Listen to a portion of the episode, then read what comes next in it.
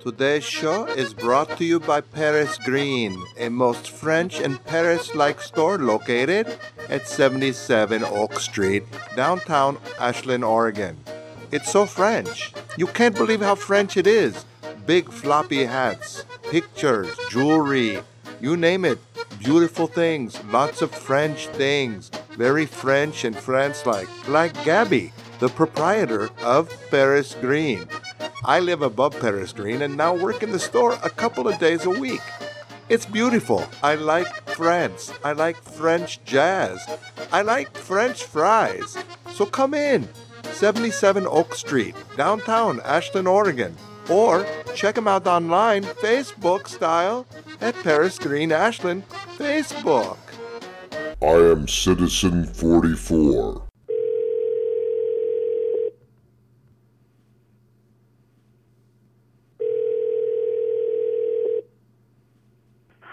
Hi, Hi, Mommy. How are you? Thinking of you. Not that moment, though. I was thinking of you earlier. I was thinking of you last night and yesterday. I was thinking of you yesterday, too. You were when? Why? I don't know what I was thinking, but I, I remember. I don't know. You're very special. I mean, all my children are special. I'm just saying, at the time when I was thinking of you, you're special. Ditto. Remember that term, ditto? I do, and I use it. Where did ditto come from? I don't know. Huh. Did you get your uh, charger yet? I did, thank you. Sam handed it to me yesterday when we were on our way to his wrestling match. Okay. At one o'clock this morning, I saw one of the greatest videos I've ever seen in my life, and I'm getting all choked up about it right now. What was the video? There's this man named Jeremy Rifkin who is single handedly changing the face of the earth. He has already been asked to come to Germany and help them with what he deems as The Third Industrial Revolution. What is that? That's exciting. That's exactly right, Mom. That is the word I would use to describe what I was presented. Is it the most exciting thing I've ever seen in my life, and you know that I am not an optimist. I have no faith in us as a species to do the right thing, but I'm a hopefulist because I know that we can, should we choose to. And he too is what he calls a guarded hopefulist. I'm not guarded. I really do have hope.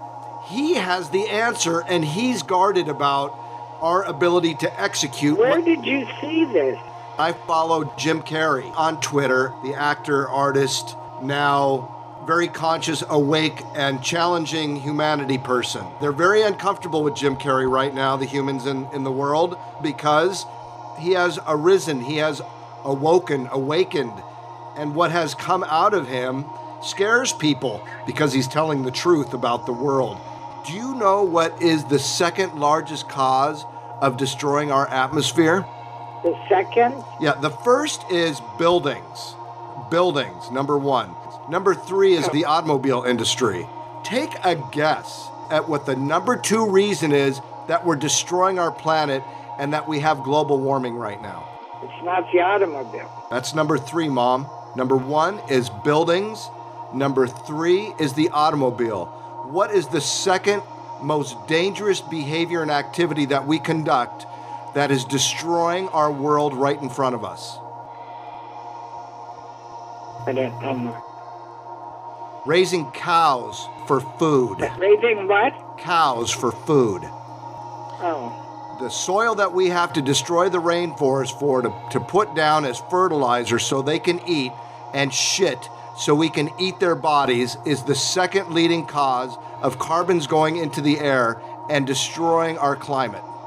The reason why there are storms and fires and everything happening on the planet, second reason is because we're not willing to stop eating a hamburger. I am. Okay. That- Well, that's that it. include turkey? Wait, No, does no, that no. include turkey? No, we're talking about raising cows. The rest will follow. It's a natural evolutionary process. You have to be willing to sacrifice one thing to save yourself and your brothers and sisters. The hamburger's the first thing. The rest is easy. If you can give up a hamburger and your car, and we can retrofit all our buildings to become the digital masterpiece that it's going to be, then we're going to be okay for a while and maybe we'll not be destroyed by Mother Nature. Well, we've, we've been okay for, what, maybe, I mean, I could go 5,000 years, but I could say a million. We've been okay. How many people have died in the past 20 years from weather related catastrophes? Oh, So, how fine have we been? How many people have unnecessarily had to leave the planet because of our behavior that dictates how weather happens to us now? We're not good at all. He is pointing out this beautiful, not a way out so much, but a way in where we can leverage what we've been doing, which is this new beautiful technology, but make it work for us so well that it will literally be free to live. I thought I had the answer the other day. I was actually talking about it in the laundromat to my friend Jerry Solomon, who owns Ashland Electric Bike. And I had proposed to him, and it was just he and I in the laundromat. I proposed to him that we eliminate money altogether and not become a sharing economy, but economy that is created based on credits. Not credit as in credit cards, but as in credit. For instance, years ago, I created a campaign called American Credits. And I don't know if you saw these advertising pieces I did, but it said, American Credits, you deserve credit for being here. And I think everybody does. You were invited here, you belong here. You shouldn't have to suffer needlessly. You shouldn't have to be homeless or fucking hungry or thirsty. It's absolutely stunningly ridiculous. So I came up with this idea of American credits where whatever you put in, just like in life, you get back. You set up a credit system whereby everybody has, when they get here, they have a certain amount of credit. That credit gets you what you need fundamentally. Everybody puts in what they want to put in. And the more you put into the world positively that benefits the rest of the world, the more credit you get to leverage what you're doing, and you can invest your credit in what other people are doing that's good. If you want to sit on the couch and masturbate and watch video games for the rest of your life, you can. But you will only get the credit that allows you to live that life. You will not be able to do more things than that because you're not earning credit. Credit is a global thing. Credit is not a company thing. It's not a state thing. It, it, So how do you earn it? You earn it by doing whatever it is your passion is, whatever you're passionate about. And because we are now in the phase of effortless learning, That's not going to happen. this is the beauty, and don't take this personally, but thank God we die. Because your thought of that's not going to happen is going to go away. Mark, Mark, I have a call coming in. Do you Oh. want to hold? I will hold. Can I have some on hold music, Okay. please?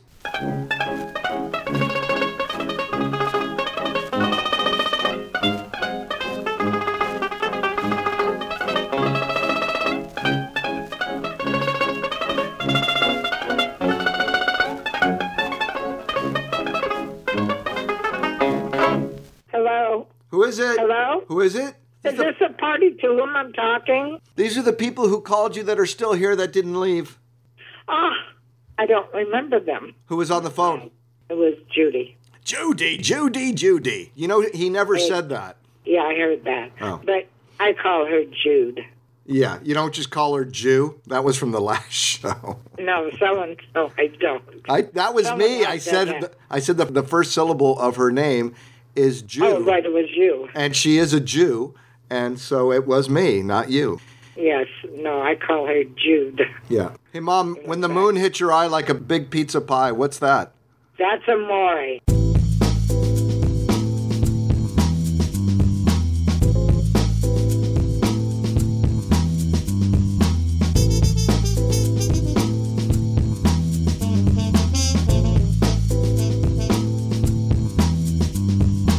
Hey, everybody, Mark Aaronsberg here. Welcome to Citizen 44. This is show number 31, and uh, it's a pretty interesting show, I must say. Today on the show is Dr. Rick Kirschner. Dr. Rick and I met about 12 years ago. He asked me to do a logo for him for his business called The Art of Change. And uh, I gave him something he loved, which is fantastic whenever I hit a home run on any level with somebody professionally or personally. So, uh, yeah, he turned that into some things, and we're going to talk about some stuff. And he's got a story to tell. He actually uh, created a documentary called How Healthcare Became Sick Care The True History of Medicine. And I have to say, I was just totally bowled over by the audio uh, that was delivered by uh, Dr. Rick and keyed in on that. So uh, I went ahead and extracted the audio from his movie, with his permission, of course, and I'm going to represent it to you on a limited time basis on uh, both my websites, uh, aaronsburg.com and citizen44.com. It's a pretty important story that most people I don't think are aware of, and uh, it's a pretty sad story, but it's you know one of these stories that I think offers opportunity. Can't do anything about something until you know something about something. So I'm here to to share some something that has been told to me that I'm telling to you through me on this thing. So there you go. Uh, an equally important guest is uh, Brent Kell, the CEO of Valley Immediate Care here in Southern Oregon. Super great guy who really cares about healthcare. Uh, so we're going to talk to those guys. I'm super stoked about this potential millennial movement. Uh, you can find this documentary at impact.vice.com. I will mention it again at the end of this show. The documentary is called The Third Industrial Revolution, hosted by Jeremy Rifkin. I'm not going to say much more about it. I, I, touched on it in the opening with my mom, and uh, you can you can hear clearly it is, has affected me deeply uh, because it seems real to me and it actually validated me doing this podcast on a variety of levels. But uh, we're talking about sharing the gifts that we have and information that we have, and I'm doing that now. This is a listener supported presentation. So there's a donate button on the bottom of my citizen44.com website. And, you know, I am super blessed. And uh, it's.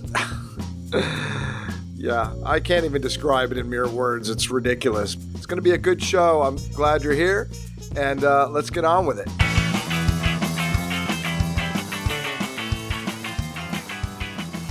So, Brent, you've been very kind to come here. You're the CEO of Valley Immediate Care. That sounds like a huge job. Yeah, it's not a big deal. I, have kind of grown into the role. We started with one clinic, and you know we started with seven people when I got there, and we've grown to 120 something now. But uh, because we've grown over time, it doesn't seem like a, a onerous job at all, really. When did you start? Practice started in 1999. I yeah. started with the company in 2002. For me, maybe 15. How old are you now? I'm 59 now. Okay. And how did you think to go work for this company? Uh, a lot of goat trails. Just finished working with the orthopedic group here. I was operations director. My background is in X-ray, and uh, actually I, I, teach X-ray still. And I, I, was telling students I think I started taking X-rays about 43 years ago. And you live where in the Rogue Valley? In Medford. Okay. East Medford. And how long have you been in the Rogue Valley? I've been in the Rogue Valley about 26 years. How do you like it here? I love it. I love the outdoors. I love hiking and fishing and skiing and climbing. And so the only thing I miss a little bit, I, I grew up all over California, is, is the cultural diversity. Uh, it's getting better, but Southern Oregon's still fairly monoculture. This is like a big white box of Tic Tacs. Where in California were you? Uh, kept moving north. I was born in Southern California. Uh, where? Uh, La Mirada is where I lived when I was born. Went to grade school down there. Uh, went to high school in Bakersfield. College in Fresno. I just kind of kept moving north uh, and uh, ended up here. My folks retired up here, and so that kind of brought me up here. Are they still around? No, no, they both yeah. passed now. Okay. What'd you think of Southern California as a kid growing up? It was okay. I had good experiences. I, I go down there now and it's a different world, but uh, growing up, it wasn't a bad place to live, I don't think. Uh, I had a lot of good friends, still got a lot of friends down there.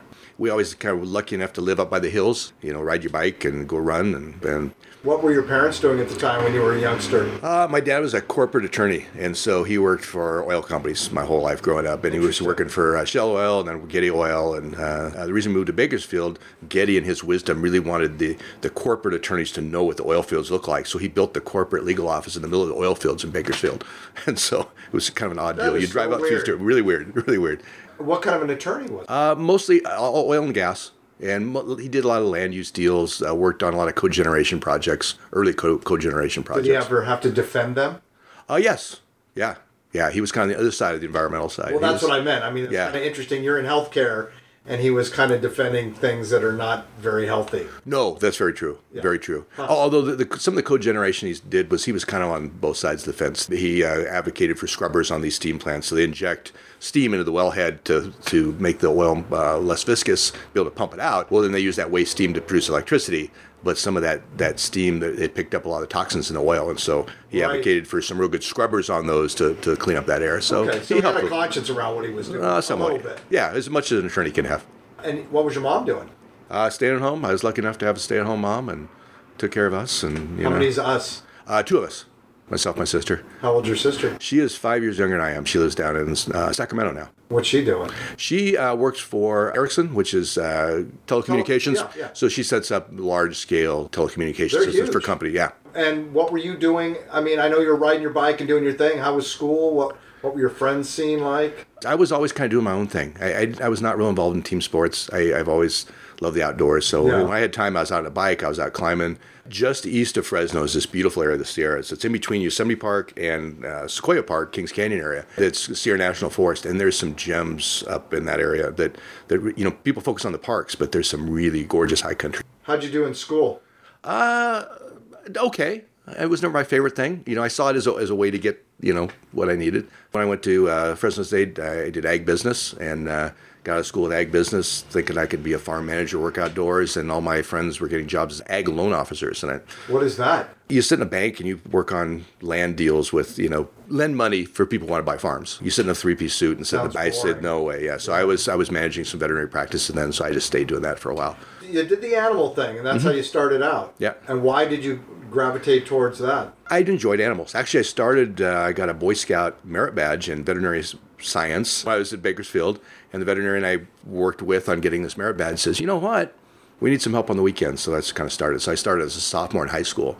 So extra help, kennel help, and then gradually kind of started doing more and more tech work. Uh, started taking x rays and helping in surgery and that sort of thing. it was fun. Did you go to school and get your degree or whatever you needed for actual veterinary? No, grew up in the business, uh, and uh, it was it was cool. The veterinarian I worked with in Fresno did all the Fresno Zoo work, so we got Oh, to do all kinds of cool exotic stuff. You know, get in a tank with a, a hippo and, and do surgery on a hippo, in, actually in the tank and waders, and you know, uh, artificially inseminate a giant anteater and all kinds of weird stuff that you That's you ridiculous. Yeah, Wow. it was really cool.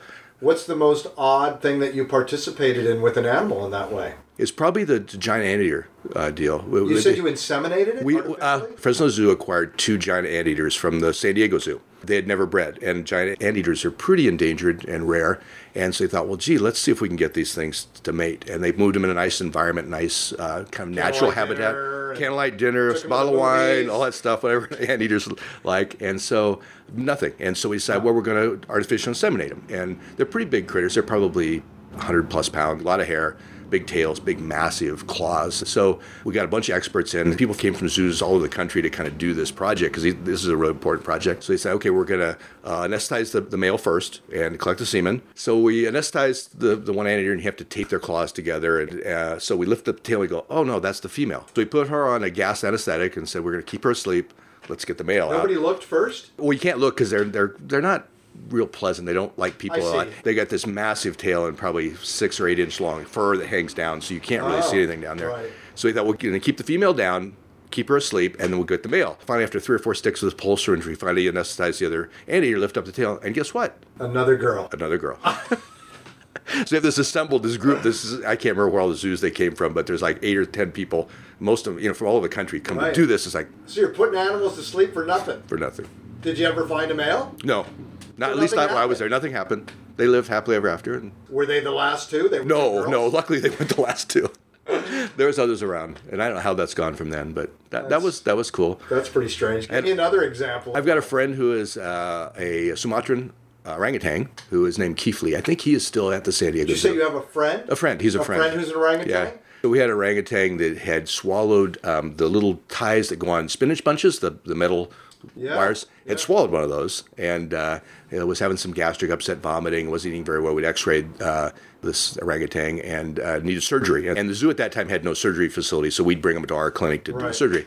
So he did surgery, and we didn't feel like it was it was going to put this this orangutan back in the environment now, and he was I think Keith Lee was like eight or nine years old there, Yeah. kind of like an adolescent kid. Um, and so we kept him in the clinic for several weeks while he recouped. So you buddied up. We buddied up. Yeah, we'd go for walks, walk around the building, and and for years later, he I didn't know he recognized me. The front of the enclosure was very nice moat and very you know, nice habitat with palm trees and Yeah. things. In the back where they slept was a kind of a wire enclosure, and they closed the gates. So it was kind of a controlled environment. Right. And so his favorite thing to do was to pull himself up on the wire in the back and make hissy noise. And when you got really close, he'd either urinate on you or spit at you.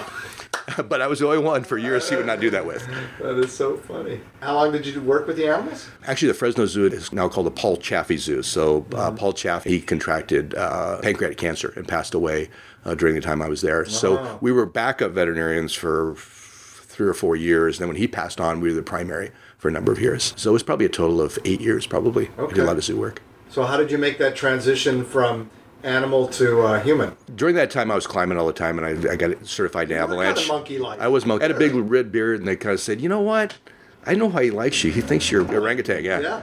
So uh, for a while, I was doing a lot of climbing, and I got certified national avalanche uh, certification. I was going to work in ski areas, and you know, you get the family, you get married, and you got to get a real job. And veterinary pay is not. Especially at tech, you're doing it for the love of it, Yeah. and so I got to get a real job. I like X-ray, so I'm back to X-ray school and got my X-ray license, uh, which is in uh, '89, I guess. Okay. And you're married? Married? Uh huh. Got some kids? Got yeah, adult kids. We got four adult kids between us. So is this your second marriage? Uh-huh, yep. Okay. How'd the first one go?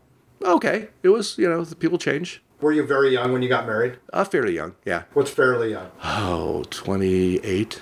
Ah, no, you're bad. not nearly as young. I was barely 20. Oh, that's young. That's really young. Yeah, that was foolishness. And how'd that then go? it went 26 years. So you were married and you had two children with your first Uh huh. Boy and a girl. And how old are they now?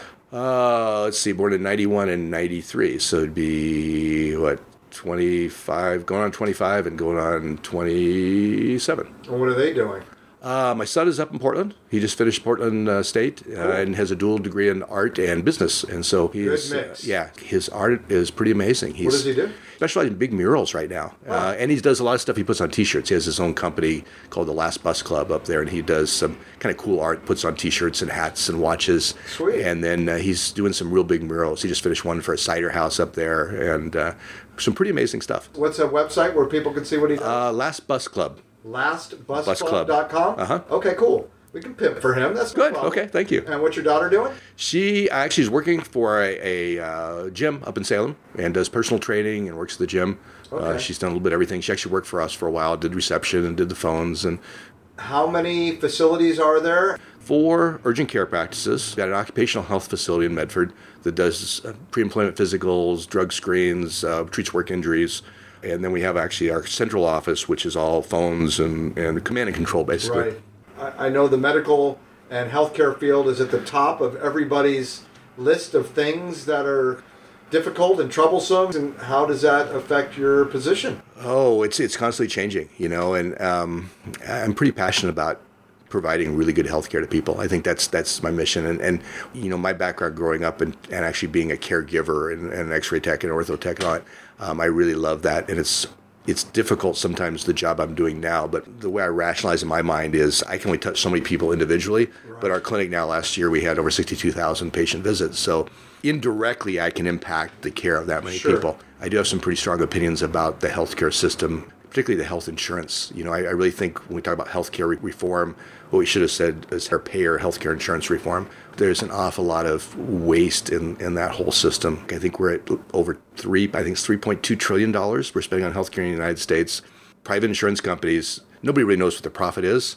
25, 30% maybe. That's a super high margin of return, That's a man. huge margin. Most businesses are only getting 15%. if they're lucky max. if they're lucky and and so the, if you take 3 point something trillion and it's not all private health insurance but if you take you know a third of that even a quarter of that is going not towards healthcare and and the other piece to that is you know we probably have 25 30% of our staff just to bill all these different insurance companies and follow these rules and and that's totally waste and uh, i think everybody that that knows what they're talking about would agree is we should have gone to a single payer system but there's no way insurance lobbyists control so course much in. Congress that there's no way they're going to let that happen. So that's how we ended up with this convoluted. It's not Obamacare. It's you know the the plan we have looks nothing like the vision. What can your organization do? How can you offer any better services? Well, one thing that we're trying right now, we've had some modicum of success, is a membership program. The problem is it doesn't cover catastrophic, but for the stuff that comes up, we create a membership program where people can pay a $10 co-payment and any of our prices are half off and it's all listed, it's all transparent. We're also letting people at time of visit sign up. So um, How much is membership? A membership for an individual is $40 a month. You can be homeless walking off the street, Yeah. and you can get a membership. You can get a membership and you'll get uh, three visits a year with a $25 copayment for an individual. For an employer, we price it cheaper because there's safety in herds, kind of, if we have more employees. If somebody uses full utilization, we lose a fair amount of money on it. But but if people use, you know, 50%, 60% utilization, we're, we do okay. We, we pay the bills, we pay our staff, there's not, nothing left over, but we take care of the patients, which is, a, from my marketing standpoint, That's it. that's a, You- that's, yeah. One. Yep, Yeah, and the patient has won. yep. Uh, most people don't think about this ahead of time. I've That's the- why it's called urgent care. yeah, I've got my insurance card. I got insurance. It's like, Right. Yes, but you've got a six thousand dollar deductible that's all out of pocket. And they It's don't like- even know that. No, they have not a clue. So what we do is we have a pretty developed benefits and eligibility team. So if somebody walks in with their insurance and they've got this this card, um, we take a copy of that card. It actually gets scanned to our central office, and we have some what we call benefits and eligibility specialists, and they're really good at looking at the insurance. They look up. You know, whatever the plan is, Right. they log in. There, I don't know. There's probably a dozen or better websites they have to log in to get all these different insurance, and then they send to a printer behind that receptionist an explanation of, of their benefit. So patients that have, if they have, let's say they're on All Care or Jackson Care Connect, it doesn't make sense to those people. That you know, that our, our membership would be redundant for what they have. Right. But if we see people have a high deductible plan, then there's a little box they check on that might benefit from Urgent Care 365, which is our our program. And so then the receptionist says, you know, here's your options. You got a high deductible plan, or here's another option for you. And so that's when those conversations are happening. We've developed a software system that automates the collections part. You put your credit card in, it pings your credit card just like a gym membership. So it saves us costs. We're not sending statements for all these things. Uh, so we've been able to streamline it down to this this income from this credit card dumps into one sweep account, goes in our bank account. Our CFO makes one click a month. Super And genius. so we, we've made it as slick as we can from our end. And everybody keeps costs down. So we're aimed at employers right now. So an employer can sponsor, let's say you're an employee of ABC Muffler, they would sponsor it. It would cost them $30 a month. You would get up to five visits a year in urgent care, which most people that should accommodate. Here's another option. You can sign up today. It'll cost you about a third the price today, you know, but you're you have a membership now. And so retroactively allowing people to come on. We have an orthopedic surgeon works with us, which is awesome that have that resource. But sometimes they come in and they think, oh, I know what's going to be. Oh, it's a fracture. I'm going to have a cast. I'll be treated for a while. Membership makes a lot of sense. Concierge medicine has been around a long time. So in concierge, you pay a physician so much a month for access, like basically. retainer. Retainer. We're lumped in that same group as a retainer medical practice. Okay. That's what the state of Oregon calls us. Uh, we have to make applications, much like setting up a concierge practice. The State Department of Consumer Affairs wants to look at all our terms and conditions and make sure Sure. we're transparent in our pricing, all that stuff. Even though it's not insurance, with the state insurance board to make sure that we're legit. But across the country, I'm involved in the Urgent Care Association, and there are smatterings across the country of urgent cares that are developing this right now. Um, a friend of mine that runs American Family Care in Portland, Guru Sankar, uh, he's just uh, started a membership program in Portland, and we're working on combining those together right now. So our members will have uh, benefits in Portland and vice versa in Southern Oregon. Our thought is if we can get both Medford and, and Portland together, we have a value proposition to go to Eugene and Bend and all these other places to say, hey, we have this group here. And for employers that have statewide employees, it'd make a lot of sense. And how are you marketing? Because I know you're head of marketing, and uh, that's probably a big piece of your job. Yes, we already have relationships with several thousand employers. We do drug screening services for a variety of things, uh, and just attempt to have a conversation because you really have to talk about the whole plan. It's not just a sound bite you can say, "Hey, we have this program, My Urgent Care 365," but uh, let's talk about your pain points because I think employers are struggling. Number one, they're struggling to recruit and retain employees. And this is just an added benefit for $30 a month. How many cents is that an hour? The problem is it doesn't provide the catastrophic care. We can't take care of those catastrophic things, but What is listed under catastrophic? you know, surgeries, um, uh, cardiac events, Is it any things like kind that. of surgery? Um, well, we do lots of little things. We do lacerations repair, and we do open wounds. We take foreign bodies out. But if you have assets to protect, you're kind of forced into some sort of catastrophic care. But a lot of times, employers can take a very catastrophic plan with a really high deductible and feel good about that because they still have this this other plan for the, the everyday stuff that comes up. Right.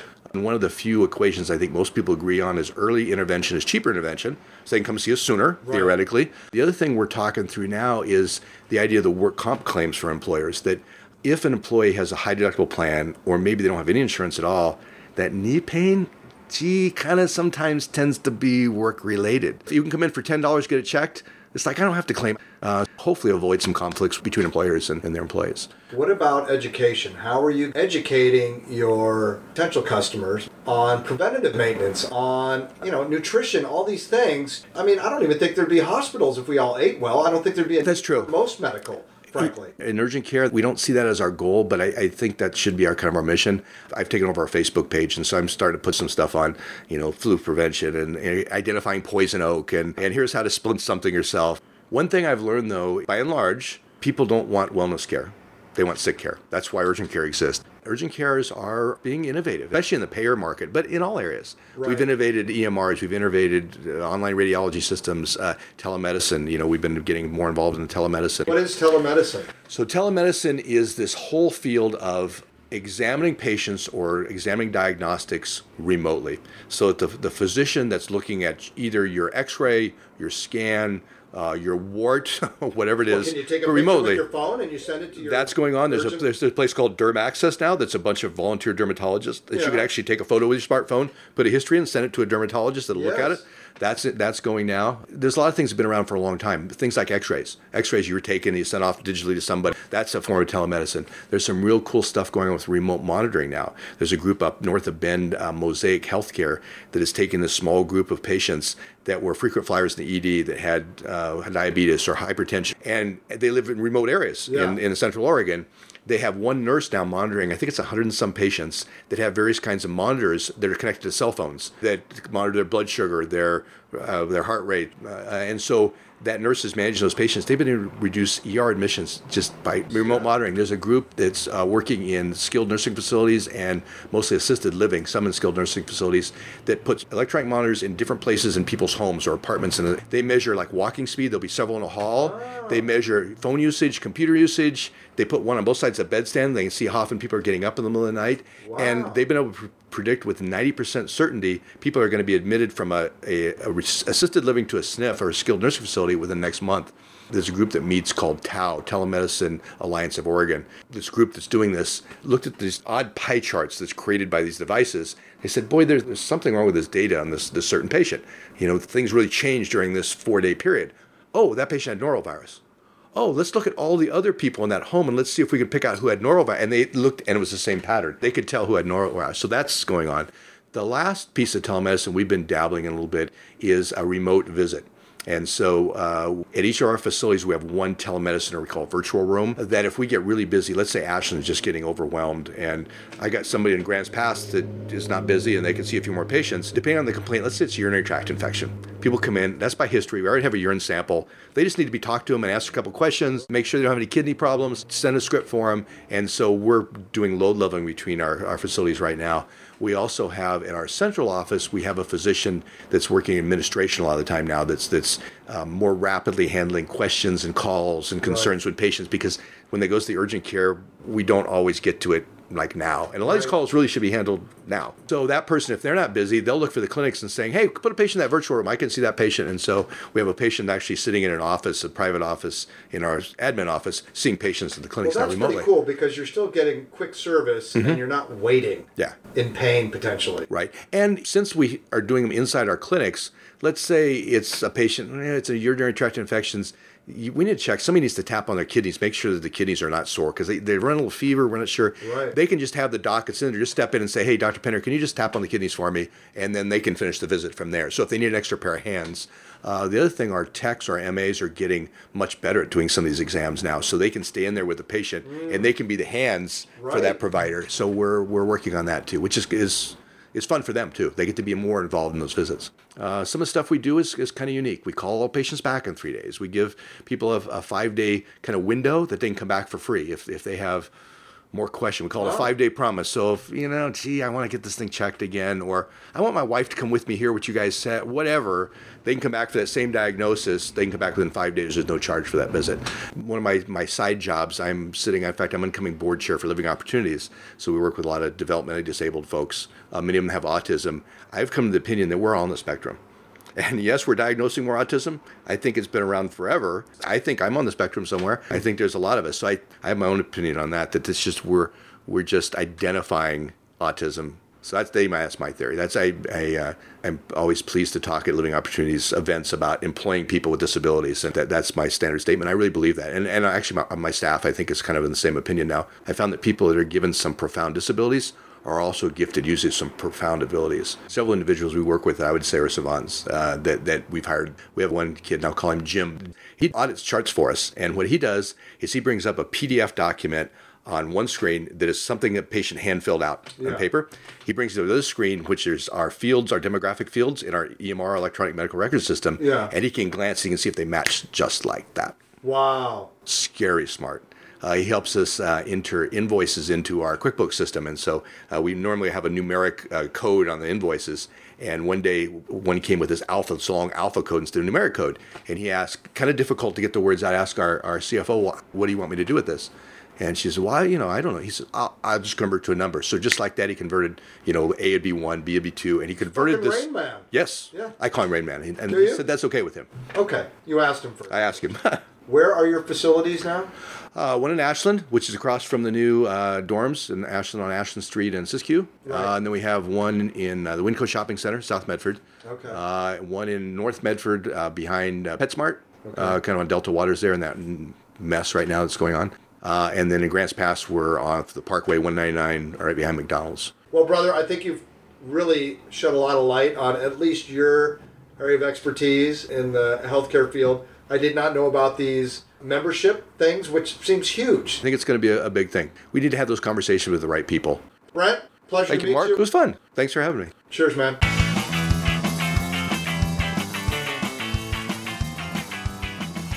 Hi, Dr. Rick Kirschner. Hello. What kind of a doctor are you? I'm a naturopathic doctor. Went to a naturopathic medical school. At the time, there was only one in the country, and that's the one I went to. Where was that? Portland, four year program. Took three years of pre med to get in. What year was that? I graduated in 1981. How long have you been in Ashland? I believe I first came down here, I think it was 81. I just graduated from school, and we were invited to do a workshop down here that had pretty much everybody who was anybody in this town took our workshop. The very first one, we had the city council, all the shopkeepers, the police department, the fire department. They all took the magical nature of communication workshop with me and Rick Brinkman. And when it was over, Jackie Schnitzer at the time was running small change down on the plaza. And she and her husband took the workshop, and afterwards she gave Rick and I gift certificates to small change because we'd mentioned we were both raising little girls. So I went in there to cash in the gift certificate, and Jackie walks me across the street to Lithia Park and to sit down. She said, Look around you. Where are you going to find a better place to raise your daughter? And I was a single parent at the time. So I took six months to close up my affairs in Portland and moved down here, and I've been down here ever since. Pretty magical move, huh? Oh my God, what a great thing she did for me that day. We've known each other a dozen years. You, frankly, don't look any different. And most of the people I know in this town have remained as youthful as the moment I met them. It is kind of peculiar, isn't it? There's a certain energetic thing here, which is why this woman told you to come here, because it was a life changing thing that happened. Absolutely, yeah. And me, and Yeah. anybody I think that shows up here because it's. if you stay, because I've watched this town chew a lot of people up and spit them out. There's Right. a lot of people that cannot get traction here. Why do you think that is? Just not supposed to be here. I love this town. It's been very good to me, and uh, I love being here and not doing anything here. I love just, uh, you know, on the rare occasion when I leave the house, my wife and I take walks almost every day. Just the feeling in this town is just stellar. Well, so now I have to ask you, why Citizen 44? You know Albertico Acosta? Happen to know. Okay. Yeah. This is in uh, 2006, maybe. He showed me a picture of him at two years old with some swim trunks at the beach with the number 44 on the swim trunks. I simply was not aware of this clearly before, but since that moment that I saw 44, it's been a very dominant symbol in my life. Yeah, that's a phenomenon involving your brain. I did something very similar with the number 23, probably 1980. I read some book that had the number 23 figured very heavily, and they made all these references to how it appears everywhere. I started noticing this number truck would drive by, 23 You flavors. said the word noticed. That's your reticular activating system monitoring the 7 billion bits of data bombarding your nervous system for 7 relevant bits. I call it relevance for radar. And the thing that makes this so relevant in our lives is that whatever you assume to be true, you act like it's true, look for proof and find it so you can be right. That's called sanity, right? Yeah. I must be sane because this all makes sense now. And that's your reticular activating system. And that's why conflict is so common, is because if I'm only noticing the bits relevant to what I think is important, and you're only noticing the bits relevant to what you think is important, we have conflict. The only way out of that is if you notice the bits I think are relevant to what you want also, where we're both paying attention to the whole story instead of just what's relevant to our own interests. Yeah. Do you still have a number thing? Well, you know, it's the kind of thing where if you quit caring about something, you stop noticing it. It ceased being important to me. And so I occasionally will see something. You uh, smile when you see it, like Y- you know. "Oh, friend. yeah, something like Yeah. that. And how long have you been married? 28 years. You got married here. Yeah, I got married in Lithia Park. I tried to make it here financially uh, back in the 80s when there was no insurance coverage for naturopathic medicine. And Ashland went into a recession twice in 83 and 85. And I saw patients for free because they didn't have any money and they weren't covered. And I wound up going broke myself. So I learned some good lessons from that. And one is that if you give from an empty cup, it doesn't help anybody. And that's when I realized, you know, I need to leave the valley to make money. I'm supposed to do this speaking and training thing. So I was a third year naturopathic medical student, and my academic dean asked me if I would go on a TV show to represent the school. I said, Why me? He said, No one else is available. So I went on this TV show, and it was called Town Hall. It was a moderated forum. There were about I think 70 invited guests representing different stakeholders in whatever the topic was. And that particular show was about alternatives in healthcare in Portland. So I'm there representing the school, and the moderator says, if there's anything you want to say, you should get your hand up in the first 20 minutes because the last 40 minutes of this show, everybody's going to have something they want to say, Right. and we're not going to get to you. So I'm thinking, "Oh, I should get in the line. So I put my hand up. Well, they call on me as he's opening the show. He hasn't even done his opening spiel yet. He goes, Yes. And now I have two shotgun cameras racing in my direction. I totally blanked out. And I didn't even have anything I wanted to say. I was just getting in the line in case of. So, so now I'm on camera in Portland at the front end of the show, and they're waiting for me to say something, and I've gone totally blank. I said something. I don't know what I said, but whatever it was, it got the attention of someone in the audience who at the time was the head of the OBGYN department in St. Vincent's Hospital. And for the next three weeks, he called the clinic where I was working to see if he could have lunch with me, wanted to make a job offer to me because of something I said on the show that I don't even know what don't even know what you said? No clue what I said. So after three weeks of putting this guy off, my uh, lab director said, "You have to take this call because we can't have this guy. He's disrupting everything around here. Take the call." Oh, my goodness. So I, I remember I'm standing in a hallway on a phone, on a corded phone. You know, I go, "Hello." He introduces himself to me, tells me what he does, says he wants to make me a job offer. I said, "I'm not interested." He goes, We haven't even heard the offer. I said, I'm not interested. I'm a student. I'm overwhelmed. I'm not interested. I'm a parent. I have a child I never spend time with. I'm not interested. He says, Would you at least meet with me to hear my offer? And I was like, I'm really not interested. He says, I'll buy lunch. I said, Can I bring friends? you know, as a student. So he said, sure. So I brought three friends with me to this lunch. And two of them ate and left, and one stayed. And the one that stayed was my best friend at the time, Rick Brinkman. And this guy says, You want to be a great doctor, don't you? And I said, Yeah, I do. He says, Well, there's two things you need to learn that you're not learning in school. And I'm like, Who is this guy? He doesn't know what I'm learning in school. I was so flippant. I was like, Yeah, like what? He goes, You'll need to learn how to listen and you'll need to learn how to talk. And I'm like, why? And he goes, because most doctors make their patients sick by the way they talk to them. And most patients would get better if their doctors would just listen to them. And that's what they call the blinding flash of the obvious. And I was like, well, what do you have in mind? He says, well, I'd like to hire you as my physician's assistant. I said, What does that mean? He says, It means that if you want to do brain surgery, if I approve of it, you can go ahead and do it with the education you have right now. He says, You come to work for me of so much more power and authority than you'll have when you graduate as a naturopathic doctor. I'm like, Why would you offer that to me? He said, Because I heard what you said on that show. I said, I don't even know what I said on that show. He said, But it was really good. Anyway, went back and forth, and I explained to him I wasn't looking for a job. I was trying to survive. I just wanted to make it through school. I had a little kid at home and a marriage that was really on the rocks, and, you know, how am I going to make it through this program as is? And now here's this guy wanting to throw something else on my plate. But he said, Look, if you don't want to come to work for me, I understand, but let me be your mentor because I see your future better than you do. And I'm like, what would that involve? He says, I'll give you books to read, tapes to listen to, I'll send you to seminars and training programs. And Rick Brinkman was with me, and he says, and I'll do it for him too. So now I've got a buddy that I'm in school with, and this guy is giving us all this stuff to read and all this stuff to listen to, and he sends us to a 21 day residential training program in neurolinguistics from Bandler and Grinder. Anyway, it, it all came together in my brain as incredibly valuable for medical students and doctors. And Rick had the same reaction, and we thought, let's offer it to our classmates. Let's teach Right. them what we've learned. Yeah. And so we made a little flyer. I still have it. And we were, you know, felt awkward charging money to our classmates. So we put cost about $23. I About- swear to God. Oh, yeah. So How old were you? probably 28.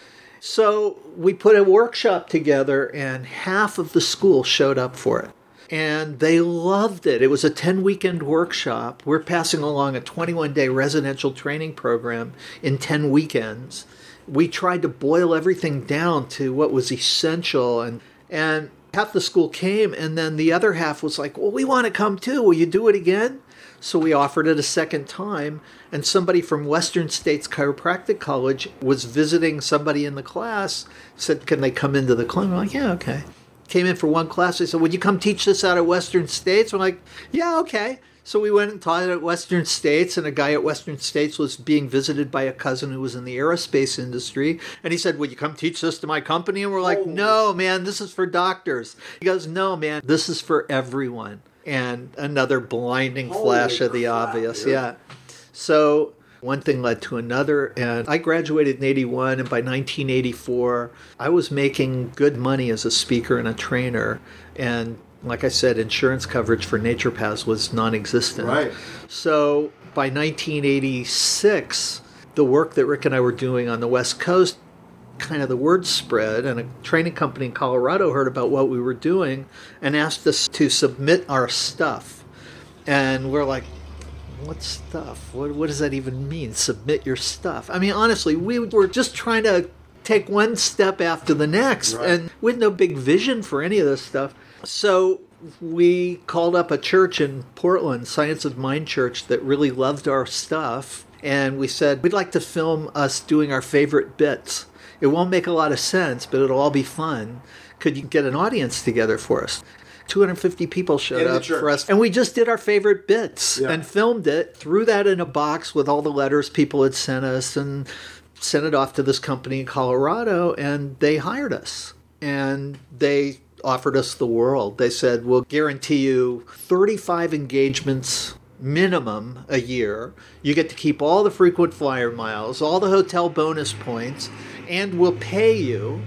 And if you get spin-off from that, we'll charge more for the spin-off and you can keep a percentage of that too. It all sounded so good for a naturopath in Ashland, Oregon who could barely make ends meet. It sounded unbelievable. So 1987 began my training career where now this company is flying me all over the world and advertising my work. They hired us, I think, in the summer of 86, telling us we'd begin in the spring of 87. And we get a call in, I think, November of 86 that they're having a big conference in January of 87 for the company, and they're asking all their training staff, which now includes us, to come to this conference, bring a suit, and six minutes of your best material because they want to film 55 trainers doing six minute routines for promotional purpose. And Rick and I looked at each other, we're like, hmm, where's the opportunity in this? It sounds horrible. The thought of listening to 55 six minute bits from Right. speakers. Who's going to pass the guns out? You know? So we're like, where's the opportunity in this? And we had this crazy idea. Let's ask if we can go last. So they were like, sure. We could hear them laughing on the phone. idiots, Yeah. right? The new guys don't Right. know what they're doing. So Rick and I took that as license that instead of doing one six minute bit, we now had 12 minutes to work with because there's Oh. two of us. So we decided to do each other six minute bits as a team, giving us 12 minutes total. Right. So we're breaking the rules, but at this point, nobody's talking to us. We're just making this up. We scripted out a 12 minute comedy routine that essentially ridiculed the way this company marketed its programs. That's what we decided to go with. And it was really bad. And in this era, it would be so politically incorrect that you, you couldn't get away with it. But back in those days, you could do things like bad Hispanic accents, for example. You know, because I grew up with Ed Sullivan and Jose Jimenez Sure. and all that kind of, Of stuff. course. But the way we stuck to the rules was we broke it down into two six minute routines so that we'd transition. So it was like, oh, it's not 12 minutes. It's, you're just helping each other out.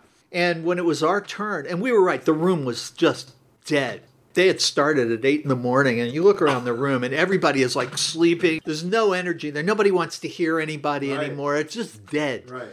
And Rick and I race up to our room. We put on military fatigues, Castro hats on top of Beatle wigs, fake beards, mirrored sunglasses glued to the comedy noses, cigars in our mouth. We came down with a boombox playing Oye Como Va, come marching in the room, and got everybody singing along with us as we marched up on stage because we're singing on top of Oye Como Va these lyrics. Difficult people can be so difficult. Oh my God, over? Oye Como Right. And everybody, and everybody's singing along as we get up on stage. The room's just snapped out of it, right? The room is alive. And we did a six minute routine with heavy fake Hispanic accents where one of us was named Fidel, the other was Juarez, and the conversation went, So, these are the new recruits. See, well, they look a little green to me. Well, that is why we call them gringos. And we did this for six minutes. And then at the six minute point, we peeled off the whole wig, beard, everything, threw it on the ground, and started with the word stop pretending, and then ridiculed their brochure. You know, like three ways to do this, the single best way to do that. You know, so we said, come to our seminar, you'll learn the single best response to sarcasm. And the other guy goes, I know you are, but what am I? You know, that kind of stuff. How to deal with a chronic complainer. You are the disease, I'm the cure. So we just did this kind of stuff for another six minutes and included an offer for the Ginsu knife, as I recall, and then marched off stage singing Oye Como Va. The president of the company was a young guy in his early 30s, millionaire, because his company was so successful. And he's hyper intense. Everybody's terrified of this guy. And he's pacing in the foyer. He looks furious. And Rick and I look at each other like, we've just been fired and we haven't even done anything for this company yet. Right. But we broke the rules. We're going to be fired. And I actually said, Are we fired? And Jimmy looks at us and goes, Fired? Hell no. He said, They failed to mic you correctly, and we didn't get any of that. So he was angry that he didn't get the PR material because there were two of us, and they were only set up for talking heads. And here we are moving around and doing all this stuff. So he didn't hear any of the ridicule? He just thought it was great, and he was furious at his staff for not being smart oh enough to goodness. adapt. And he spins around like this all happened so fast. He said, I want a proposal on my desk by Valentine's Day. This is like January 6th. By Valentine's Day for an audio program on how to deal with difficult people. We're like, what? Because if you did an audio program with that company, they sold it in every training program. All the trainers would be selling that program. So the trainers would have killed. And we haven't even worked for them yet. And they've now handed us one of the diamonds in their crown, their difficult people program, and just given it to us and said, do what you will with it, and we're going to sell it. So Rick and I are like, well, now what do we do? Where's the opportunity in this? We thought, let's make a comedy album. let's make a really funny program that teaches people how to deal with difficult people. So we put things in it like uh, Darth Vader strangling a manager for not having the rebels on his desk by noon, uh, Leave It to Beaver. We just put all this weird stuff in the Beatles, having a conversation in Beatle lyrics about, you know, between Paul and John about Ed Sullivan's show. I mean, just off the wall stuff. Were you guys high? No. Wow. Well, you know, who's to say? Okay.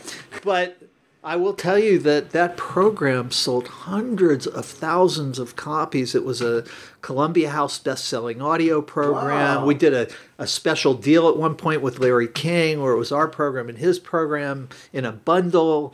I believe we stayed on the top 10 list with Columbia House until I don't even know if they're still around, but we're like number two, I think. Holy cow, man. and it's still happening because in 1990, Simon and Schuster came to us at this company and they said, "We'd like you to do a book on this topic." And so we worked up a draft and sent it in and waited 14 months to get edits back. And when it came back 14 months later, we're like, we don't remember working on this anymore. Well, so we took our book back. We gave them their advance back and took a book away from Simon and You Schuster. You took a book from Simon Yeah. and Schuster and gave them their money gave them back. their money back. Because it was so frustrating. 14 months. Oh and they had a completely different vision for the book that would have made it so unpleasant to work on it. So we found an agent. We shopped it around. Mcgraw-hill jumped on board said we'll get you published in a year so that's what we did and that book is in 26 or 27 languages it's used in college courses all over the world dealing with people you can't stand it's in three revised editions it's on itunes as a special enhanced edition with audio and video in it What's the video?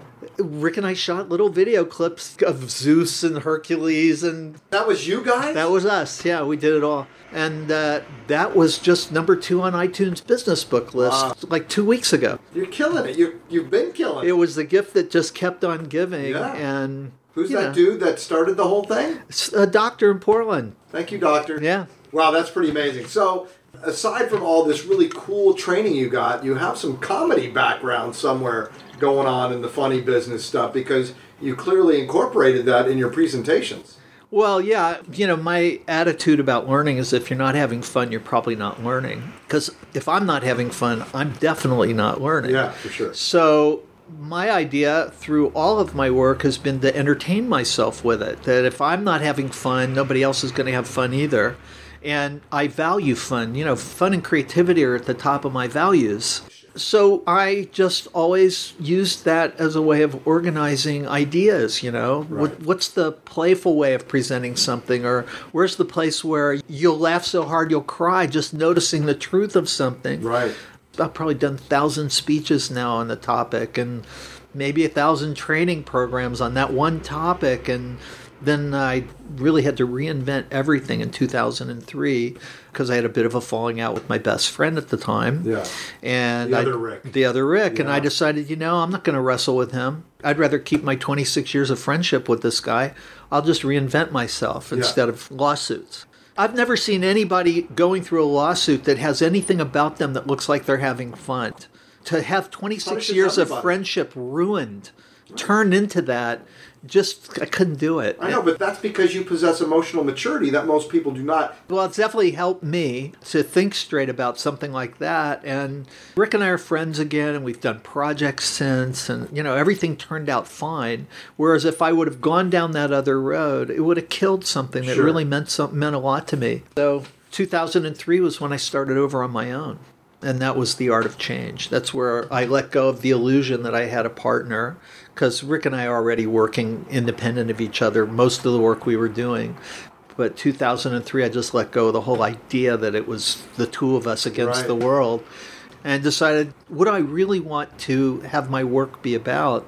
And the answer came back straight up. I want it to be about changing the world, changing our lives. I want it to be about positive change. Yeah. So that was what the art of change was about. Well, I was honored to do your brand. It's cool that we got to be introduced that way. And brilliant what you made. I mean, really, it just makes me happy to this day. If I see that logo, I feel so good inside. Where did you grow up? Well, I'm originally from Cincinnati. Can't say I grew up there, but I I came out to California in 1967 for the Summer of Love. How old were you at that time? Uh, I think I was uh, either yeah, I was just short of 18. How was school for you? I was in trouble all the time. I I went to a lot of high schools. Um, You went to a lot of high schools? I did. And this is in Cincinnati. Yeah, very difficult teenager. I wrecked a lot of cars. Uh, very impulsive, very emotionally immature, and big ideas. You know, I remember I wrote a book of poetry when I was 13 years old, 114 pages, but then a girl stole it and I never got it back. So I was in trouble a lot, and it was in that turbulent time, you know, the 50s and 60s, the world was undergoing major changes, and the joke I used to make to my audiences was I had two perfectly good parents and I pretty much ruined them. You know, I really gave them a hard time and was not aware that I was doing that, Right. just being myself. And the good news is that I was able to build an incredible relationship with my parents as an adult that I didn't have as a kid. And in fact, after my mom passed away, the last few years of my father's life, I can honestly say we left nothing unsaid. Every time I had a gig anywhere east of the Rockies, I'd go to Cincinnati and spend a couple days to a week with my family. And so I really got to know them because I was traveling so Right, much all through the 80s and 90s.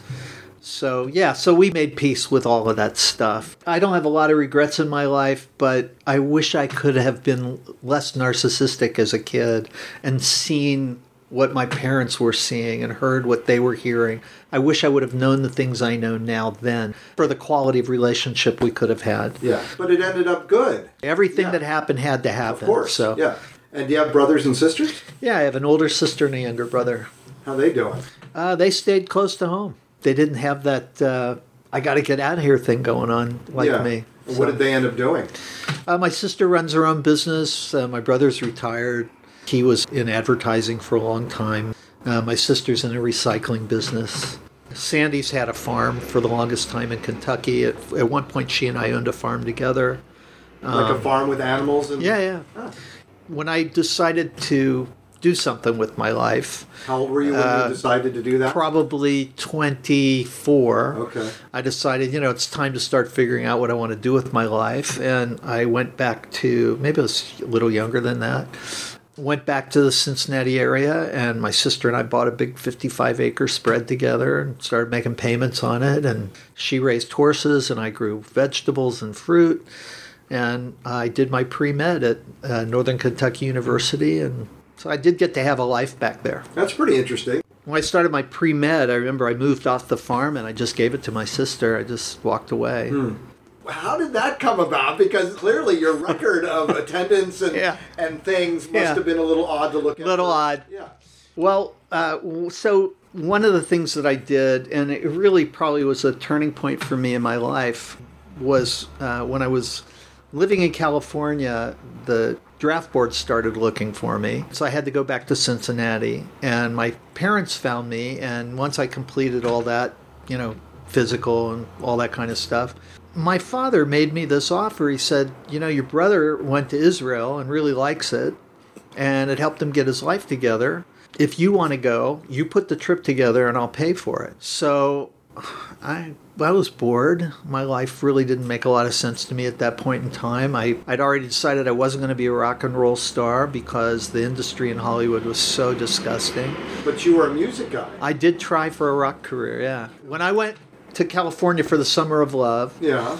Uh, I stayed out there. You said that was 67? Yeah. Yeah. And I decided, you know, I was a songwriter in high school. And Yeah. so I thought, I'm going to see if I can become a star out here. And I went in every record company. I got kicked out of every record company. I remember getting carried out practically out of the Capitol Records building because, you know, how else are you going to do it? They got to knock on doors, Yeah. got to get in to Yeah. see somebody. Yeah. So I really went for it. And I found a record company that was willing to do a deal with me.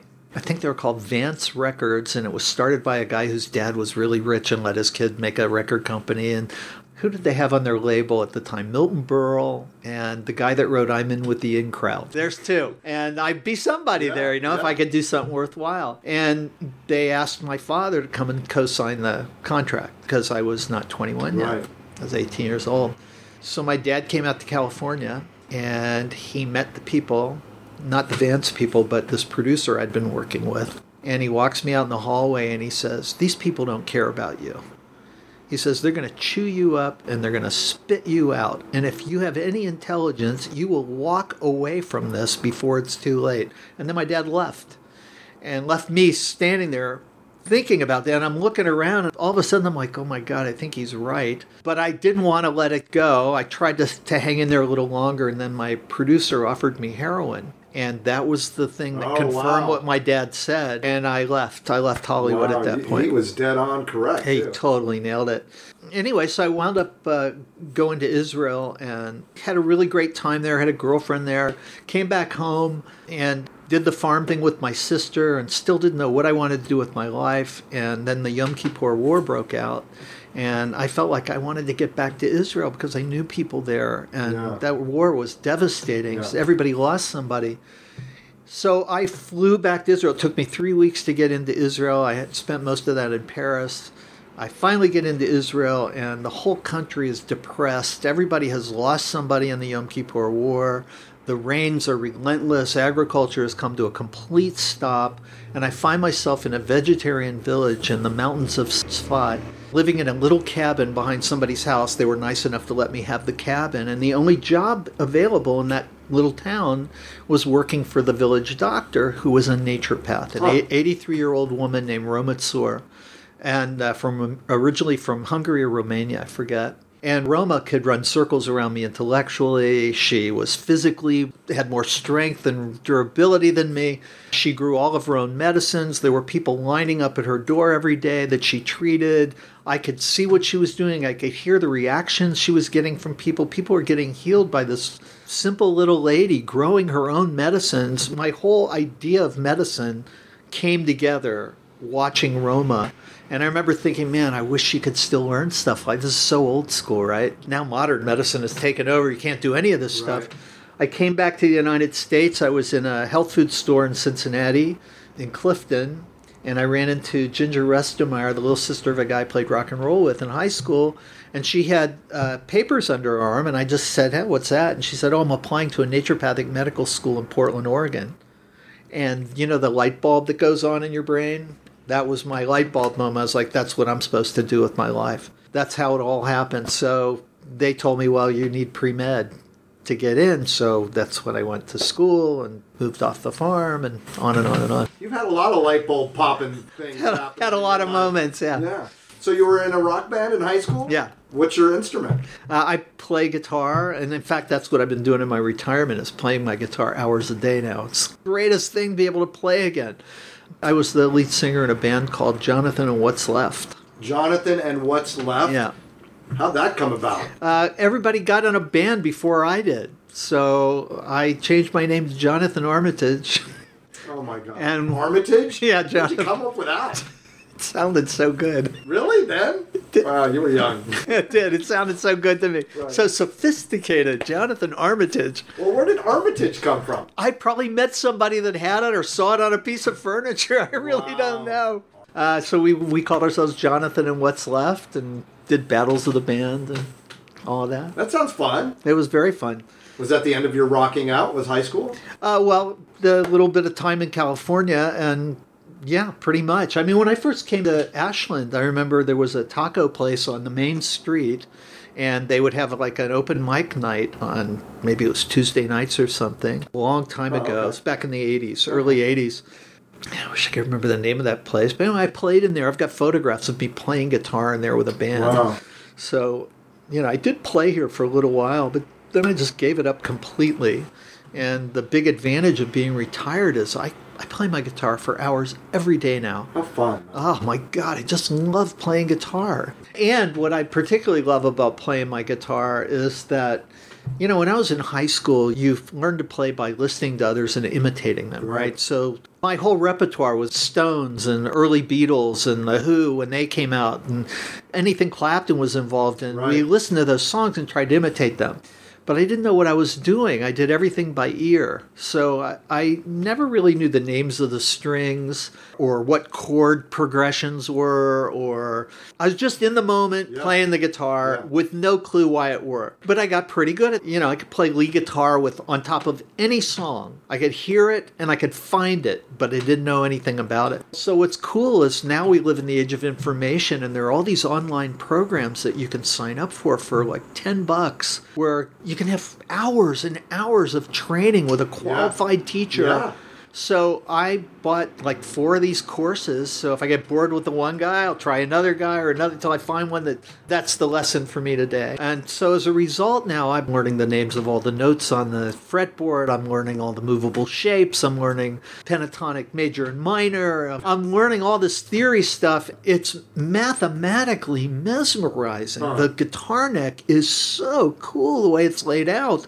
And I didn't know any of that. So I'm just now you're a bit more excited because Oh, it's all new every now. single day. I pick up the guitar and I just want to get good at one thing. So it's very cool. It's good to be a teenager again, isn't it? It is. It's pretty good. It is. I feel like I've literally returned to where I left off when I took my life seriously. Wow.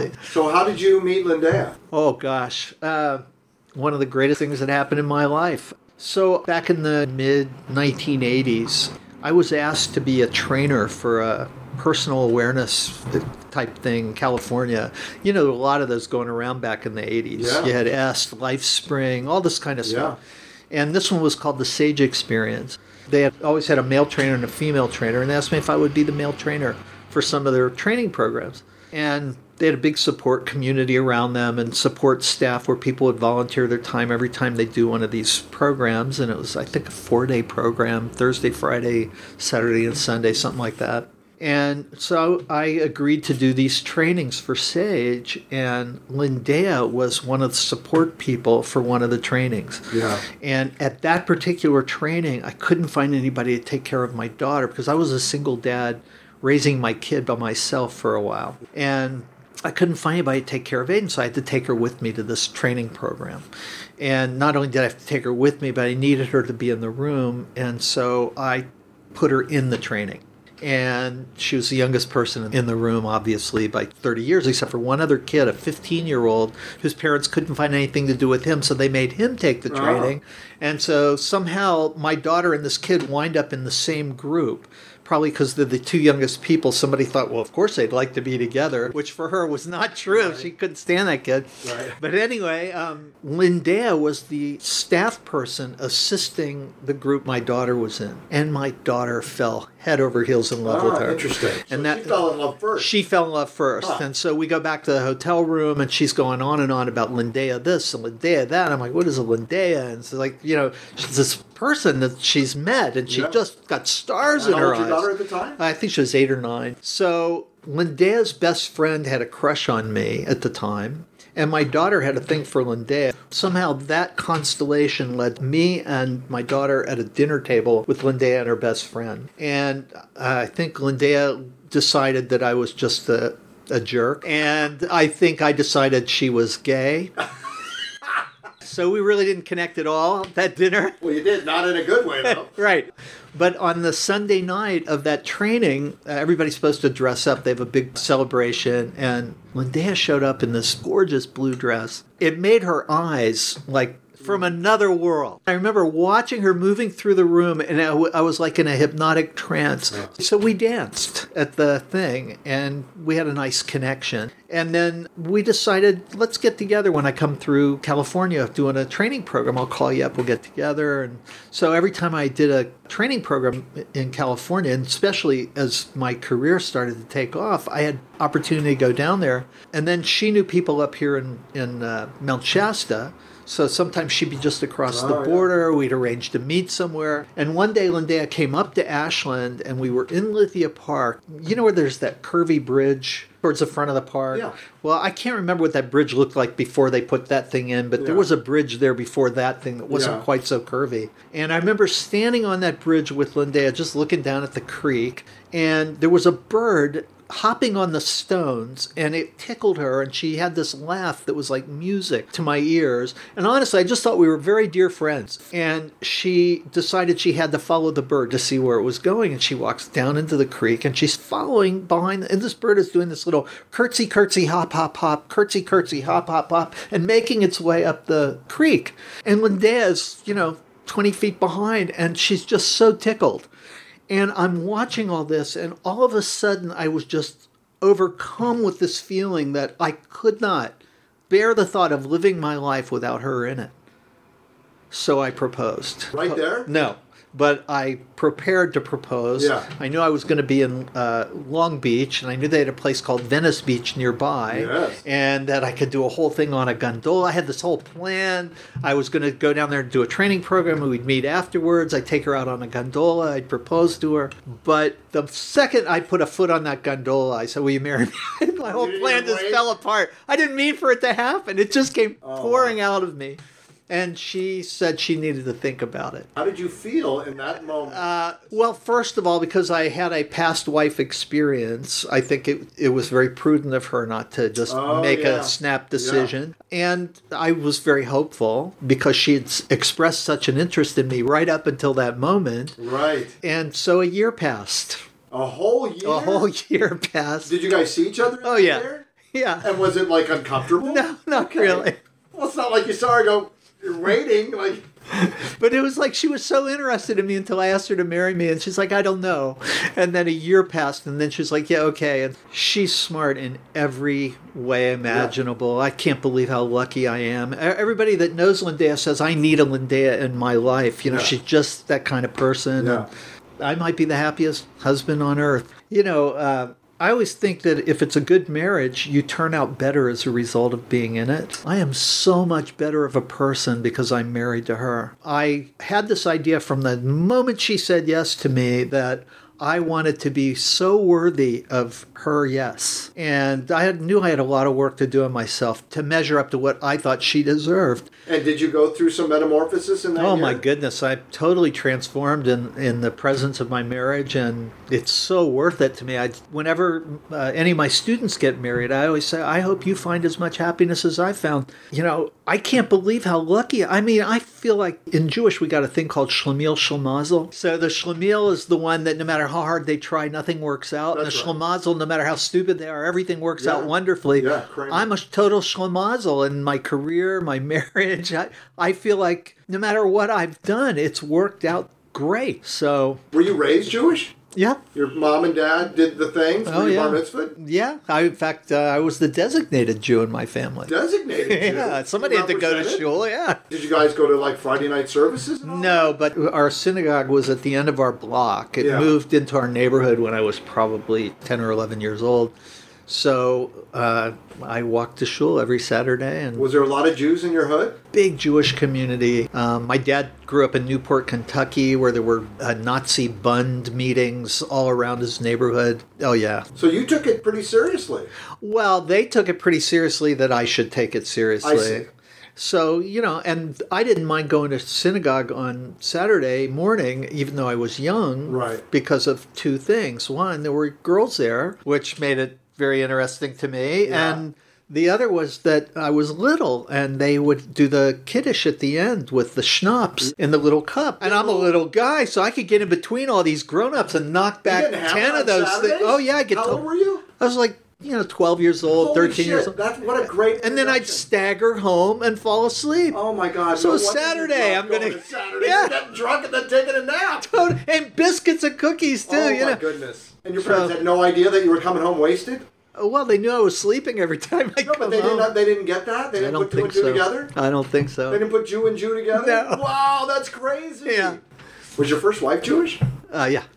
Did you meet her uh, in a Jewish thing? Uh, well, she's from Cincinnati, and her family, my family, and my brother's wife's family were all very connected. Are all Oh. these crossover things. How long were you married? Seven years. Well, you know, when I graduated in 1981, my marriage ended a week later. Why?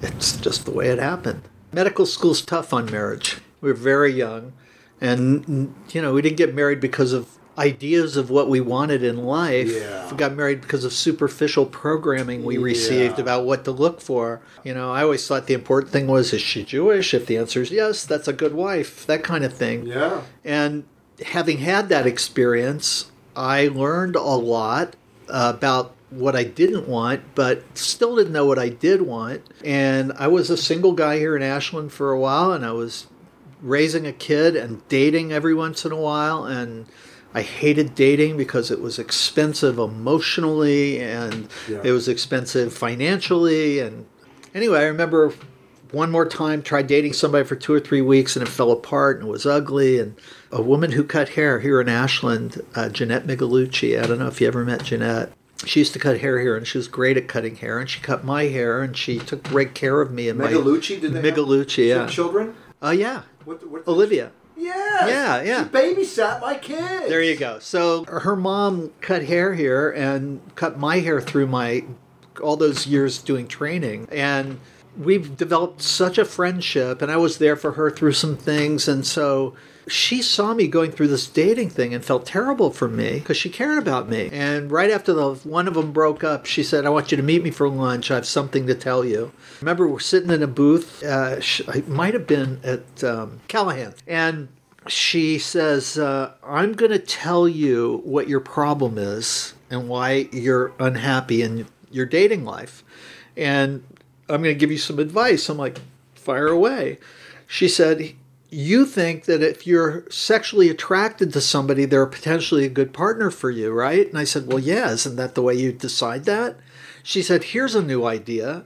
Why don't you try deciding if you like someone as a person before you like them as a sexual partner? I was like, I tried doing that. Yeah. And that's when Lindea showed up in No my life. kidding. Yeah. And I loved the person of Lindea. Absolutely thought this is the most high quality human being Yeah. I've ever met, male or female. Yeah. I didn't really see her any other way for the longest time until I asked her to marry me. And then I remember in our wedding ceremony, I had all these criteria that I used to evaluate a partner, and that's how I got married. Was all checked off all the boxes. She's Right. Jewish. She's got dark hair. She's got you know all these kind Right. of things that I thought were important. So when I married Lindea, I put all that aside. I was like, I'm putting that that whole checklist is going away now. But I tell you, Mark, I'm standing there, and Arye asks, you know, do you take whatever? It was like they. I think uh, the biblical expression is the scales fell from my eyes as I'm saying I do and looking at Lindea for the first time. I saw who she was in her fullness and realized she was everything I had ever, ever wanted in a, in a relationship. Wow. All my check boxes wound up ticked off, and I didn't even know until that moment. So, That's like a spiritual awakening. yeah, I had a it was one it was one of those moments like I had not even seen. Wow, that's really. A, see, I don't know anybody who could say anything remotely like that. My story is the opposite of yours. It's literally the George Costanza opposite of your story. I married my ex wife now, who was not Jewish, who loved me so much that she went to the University of Judaism for 13 weeks. Oh my goodness. For me, because my parents wanted me to marry someone who's going to have Jewish kids. Right. And then the cosmic fucking beautiful joke was my wife couldn't get pregnant. so I had to adopt kids. Wow. God's comedy fucking cast down upon this family. And now, of course, we're not married because it was completely irresponsible of me in some ways to even get caught up in such a thing that I had no awareness This about. programming. Yes. Yeah. Thank God we still have a reasonable relationship because we are raising two children. Yeah, good. And I have two absolutely incredible, wonderful children, and I thank her for anything good that she does, really, honestly. it's the way it ought to be. But your story is fantastic, and two people can get together and it can work. Because you had to fail first to see a part of your life kind of cut away. I did, no question about it. I, I needed the lesson And it. that's the building blocks Yep. of being able to build yourself up emotionally, intelligently enough to take on a real relationship where you can have some success. And you know, I've learned a few things along the way about relationships that I've been able to pass along to other people. And one of them, uh, as a speaker, you're drawn to models, things that reduce the world's complexity to simple memes like there's four ways to do this and two ways to Right. do that. You know, I've been collecting models for my whole speaking career about all these things that we're able to do. And I have a model for relationship now. And I think this originally came from Leslie Cameron Bandler, the ex wife of one of the founders of neurolinguistic programming. Leslie said that relationships move through five stages. And the first stage is attraction. Second stage is affection, and that's where you hang out with that person you're attracted to, and you start to go, "Hey, you know, I really, really enjoy my time with you. I really care about you." Yeah. And those two stages of relationship are where it's hot and it's happy and it's happening. Sure. The third stage is the expectation stage. Mm. And that's where, you know, well, this is how it was in the attraction and affection stages. Remember when you used to rub my shoulders when I'd come home? Yeah. Remember I used to always tell me you love me? You remember the expectation phase of a relationship is where all the things that got you there, you expect them to continue. And they don't because people change, life Right, changes, sure. everything changes.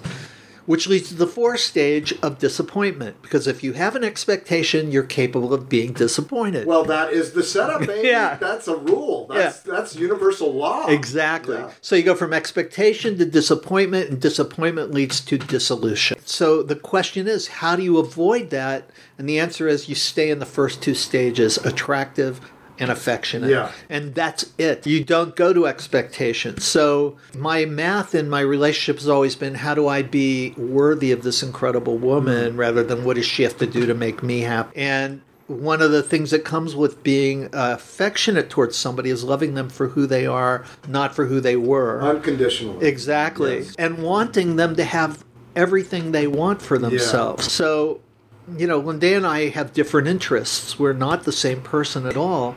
Uh, I play guitar. I like loud music. I love science fiction and superheroes and, you know, all that kind of stuff. Yeah. Lindea is very peaceful and quiet. She likes the company of quiet people and very balanced person.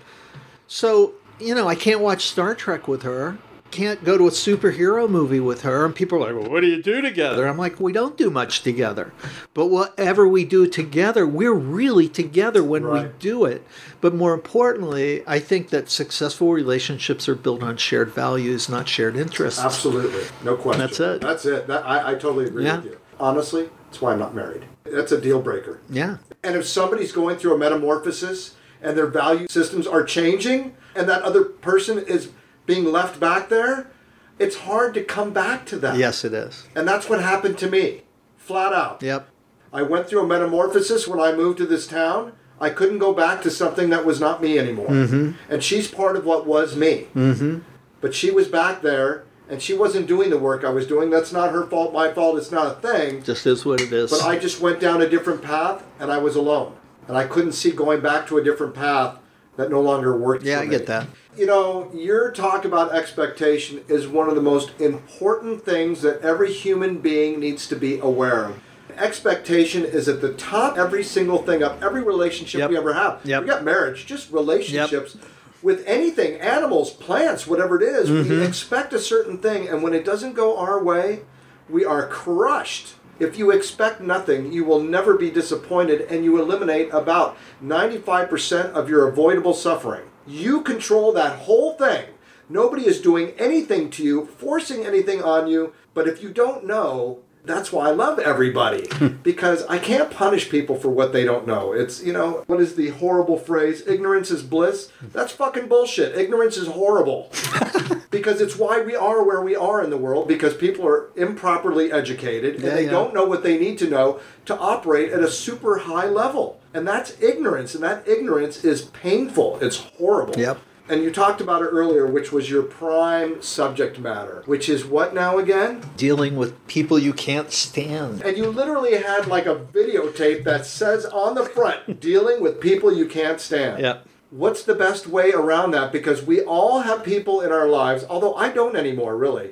Because I think there's a law of attraction there that we bring people to us until we learn a lesson. That we constantly get bombarded with the same opportunity to figure something out mm-hmm. until we do or we don't in mm-hmm. this particular experience. In psychology, it's called the unfinished gestalt. You just keep recreating it until you resolve it, and then it goes away. Exactly. Yeah. But the question is, how long do you perpetuate the self torment and not coming to terms and dealing with something appropriately before you do? And what can people do as an exercise, even from the time they wake up in the morning?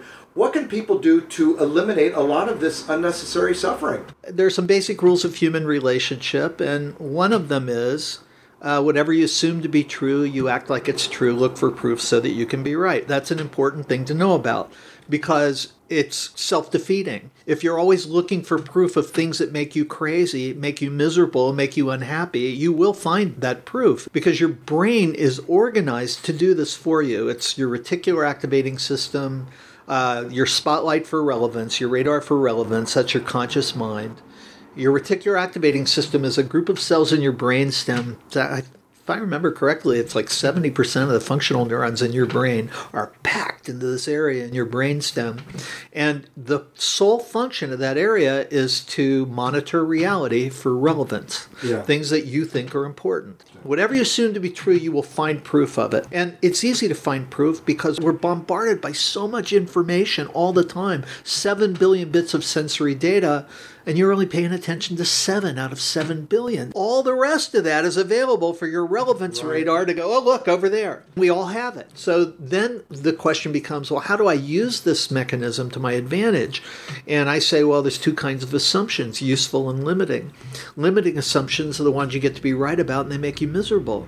Useful assumptions take you where you want to go. You're going to make assumptions. We have to make assumptions. It's part of growing up. When you're a baby, you have no assumptions about anything. The world is all sensory data and no relevance. So that's why, you know, your heads are bobbling and you sleep all the time. It's overwhelming. It's just onslaught of sensory information. Little by little, you tease it apart and make sense of it until you've got your spotlight, your seven plus or minus bits of conscious awareness.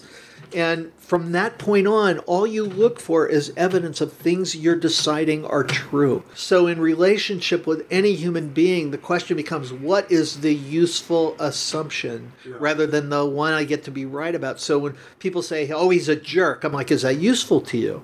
If that's taking you where you want to go, great, think of him as a jerk. But if it's making you crazy, change your assumption, and maybe there's a way of interacting with them that's more rewarding. So I always say the one useful assumption is people are doing the best they can with the limited resources they have on board. That's a great thing to know about people. When somebody's screaming and hollering and throwing a fit at the Medford airport, who's supposed to be some big guru that knows everything about it, and he's on the phone and he's cussing out somebody on the other.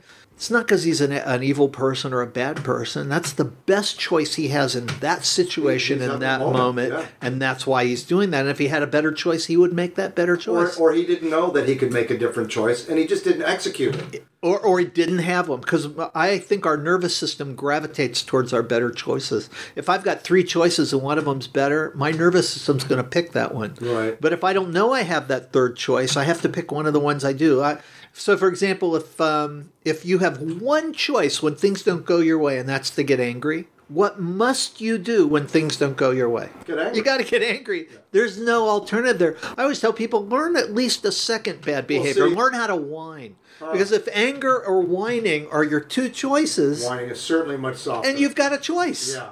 Now throw a third choice in, and all of a sudden, like, whoa, I guess there's no limit to how many choices I can have. So the useful assumption is people do bad things for good reasons. And if you can identify a good reason behind a difficult behavior, you can engage with it.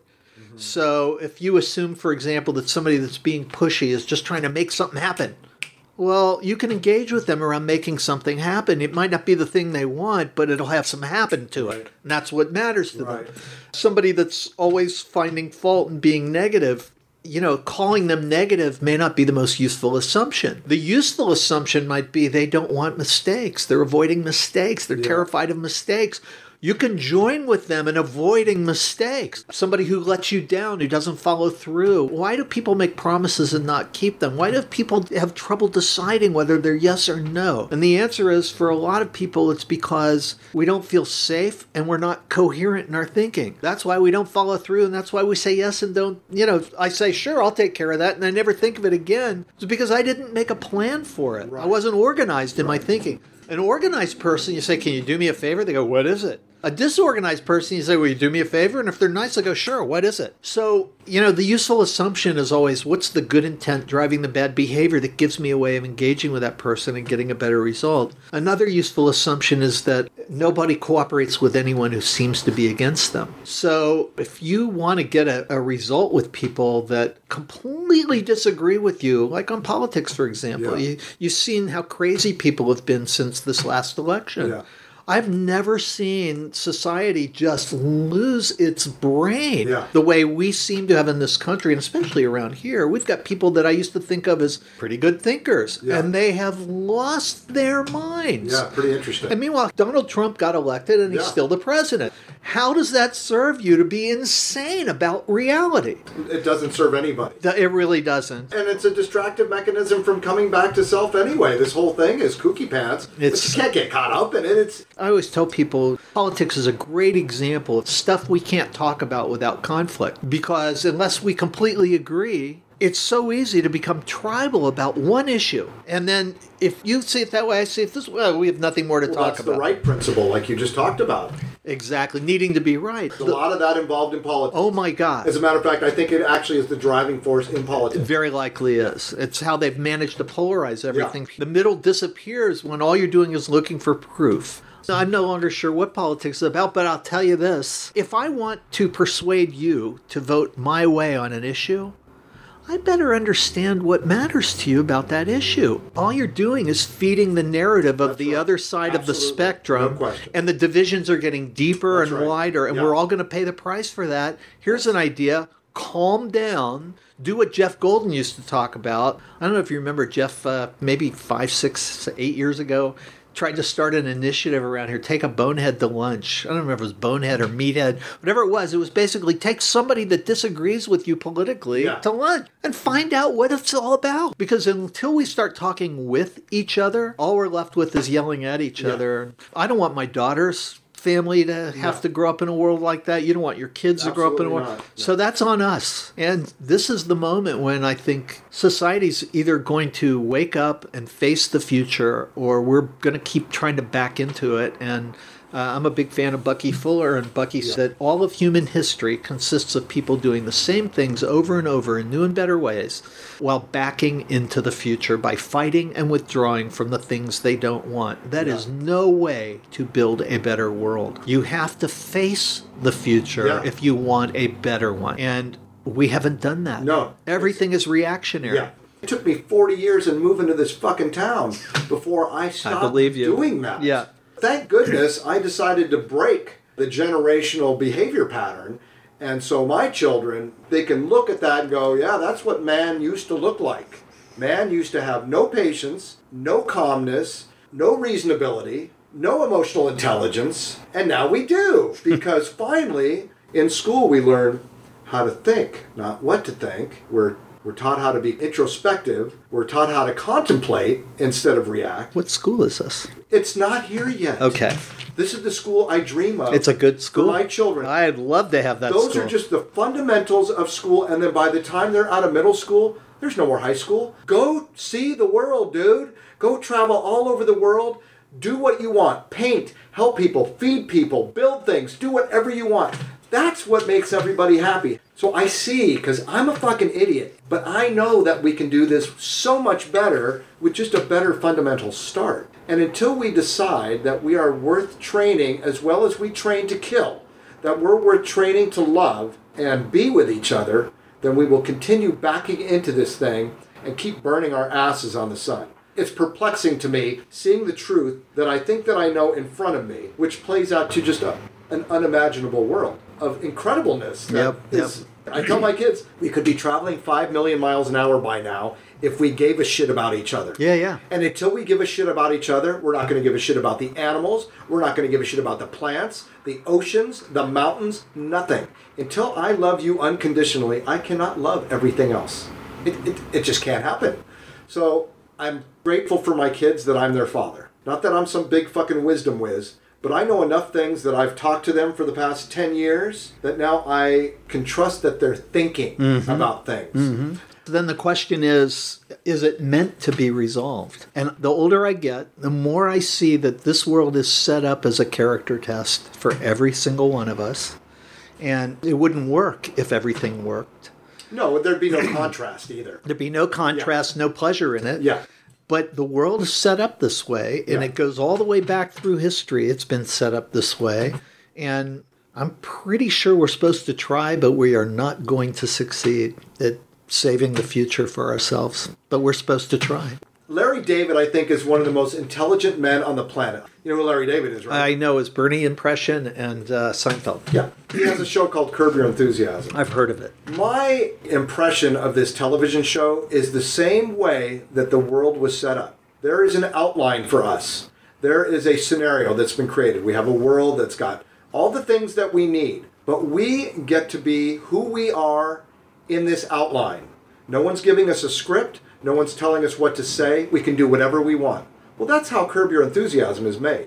He's got an outline of the show, but he doesn't tell you what to say or do. It's up to you as as a, an actor. Oh, wow. To portray yourself and say anything you want Really? based on the other character. It's almost all 100% improv. Oh my gosh, I didn't know that. This is a, a you know a high level award winning Yeah, yeah. program that broke the mold of most anything that's ever been made. And they're improv. We've been given this beautiful outline. We've been given all the resources we could ever want or ever need to do anything we, we could possibly imagine. Mm-hmm. Literally anything we can imagine. And it's literally up to us. People say, ah, life pushes you around. No! we can even change the weather. We can do anything we want, literally. I have a memory of Donovan playing at the Hollywood Bowl in 1960. Was it 67 or 68? And it started raining. And he told the audience, We can make it stop if we just hold that thought together. Everybody start clapping. We're going to make the rain. And it stopped. Of course. So, you know, That's 44. yeah, there you go. But people don't understand really how number one how powerful they are. I think we're living such a low frequency pedestrian mm-hmm. experience currently. So I want you to think about your right hand. And when you feel something in your right hand, raise your left hand. Okay. Think about your left foot. When you feel something in your left foot, raise your right hand. What'd you just do effortlessly? Felt something and raised my hand. you moved your energy at will mm-hmm. wherever you wanted to like that. So imagine you're a child in school and you're learning about this and if it takes 15,000 hours to become genius at something what could you do potentially if you spent 15,000 hours practicing and working with your energy like you just did? It's unimaginable right? I did this in a class full of leadership students at the hmm. middle school. By the end of my little demonstration, which none of them have ever been exposed to before, there were 10 boys in the back at a round table trying to move a piece of popcorn, just like your concert Wow. was trying to stop the rain. We have given no power to our people to see how mm-hmm. powerful we are. Mm-hmm. And so I think this is part of our suffering is we don't even know what we can do. And we're just so caught in this bullshit little world that we've created, and we created it. No one imposed anything on us. We've created everything that we have. But there's such an inequality in the world, and there's so many people that don't have what they absolutely need. It's very hard to get to that place of experimenting with your energy. Mm-hmm. And we don't, we're just not teaching children what this is. So they don't know. Not there yet. I do have some alignment with your maybe we're not supposed to get there. That's why I align myself with Kurt Vonnegut. He laid out a plan of how to do this correctly, just hmm. like many others have laid out pretty simple plans mm-hmm. of how to execute this properly and get better results. But he was a hopefulist because he knew it could be better, but he didn't have any faith in us because we're not faithful. Humans. Yeah, If you look around, you go, "What's really the problem here? It's humans." it's us. yeah, we're the problem. But again, we have all the choices. Well, so let's put a pin in that for a second Okay. because uh, last year I mentioned I made a movie um, The movie is called How Healthcare Became Sick Care The True History of Medicine. And it's an hour and 45 minutes long. And I worked on it for, I started working on it in 2014 and just finished it on October 12th Oh, boy. of last year Wow. and it's um, it's, it's an amazing story. And the thing that I came away with after working on this story was I now understand the system, the money system that's Yeah. running the planet, Yeah. and when it got control. And healthcare is actually when that system got complete control of the planet. Yeah. They used healthcare as their leading edge, and then all these oligarchs and a handful of ministries kind of followed that path that was laid down by Rockefeller at the beginning of the 20th century. So, you know, Bill Gates is following that path now. They they all do it. They set up foundations. Their foundations invest money in certain kinds of industries and then they make money. They they're profitable investments. But the foundations make those profits. So, you know, Rockefeller did this. He pretty much created the sick care system that we have today and forced out all competition to that system because he was a monopolist. And Right. so he applied that way of doing things to, to medicine. And that's how the AMA got control of everything. And then the pharmaceutical industry, which is connected to the AMA because AMA medicine is essentially prescribing chemicals for human health problems. The pharmaceutical industry actually gained so much power from working with Rockefellers and the medical system that today I'd say the pharmaceutical industry is probably the the leading edge of corruption on the planet. You've got oil up there, but oil is slowly falling. Yeah, but they have a license to kill. Yeah, they've Literally. got a license to kill. They're Yeah. the number three cause of death in America, doctor caused death. What are one and two? Heart disease and digestive problem. Food. Yeah, where all your health problems start Yeah. is how you take care of yourself. Anyway, Rockefeller got control of everything, and I knew pieces of the story, but what I didn't know was what happened to my profession. Why is the naturopathic profession, which was born in America in the beginning of the 20th century, which had so much promise and so much to offer the world, how did it get so suppressed that today AMA style doctors think they can condescend when they talk to natural medicine. Where'd that come from? How did that mindset Yeah. get a hold of the country? Turns out that in the 19th century, in the 18th century, in the 17th century, going all the way back, that there have been two schools of thought in medicine. One is that if you learn nature's laws, you can use those laws as leverage to make tomorrow different than today. You can build a better life for yourself. The other is that you're in a hostile environment and you need to wage war to survive. And the conventional medical system is waging war all the time war on this, war on that. So when you're being treated for a problem, they're waging war on that problem. So they use the weapons of war to suppress, destroy, isolate, eliminate, excise the weapons of war. The same things you would do if you're trying to take out a platoon or a group of terrorists. That's what they're doing with healthcare in, in our country, unless you see a natural medicine doctor. But what most people don't know is that until Rockefeller got involved, Natural medicine was the preferred form of medicine because it works. It works great. It got humanity to the 20th century. And yet, throughout the 20th century, the monopoly did everything in its power using the power of the press and through politicians that it purchased to suppress that knowledge and to teach people that that's quackery. Like Reefer Madness. I've taken out the story and taken it apart and I've seen the whole layout of it and I put it in my movie. Here's exactly how they achieved that.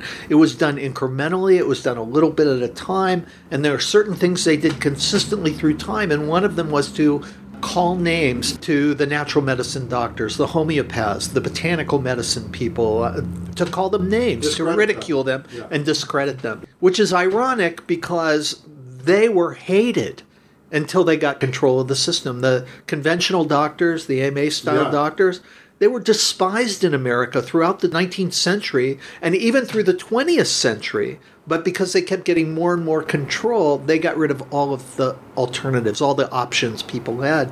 So today, people are starting to figure it out in the age of information. Oh, there's botanicals that might help me. There's things missing from my diet. I need more movement. That's essential oils. There's all kinds. there's of all things kinds that are of things yeah. that are finally Yeah, coming finally. back but for a hundred years they were suppressed so i got to tell that story and to anybody who wants to watch it could see what happened in my profession when naturopathy was born in america in 1902 the idea for it, which when it was founded by Benedict Lust and his wife Louisa, the idea they had was to create an umbrella profession for what works in the natural medicine world and to pass those teachings forward for the betterment of humanity and for the country. They loved America. They wanted to serve the people Where of the from? Country. Uh, it came from Germany. In fact, almost all the natural medicine streams began in Germany, unless you talk about Chinese medicine way back in Right. China. But most of the things, botanical medicine treatments, hydrotherapy, this all came out of Germany.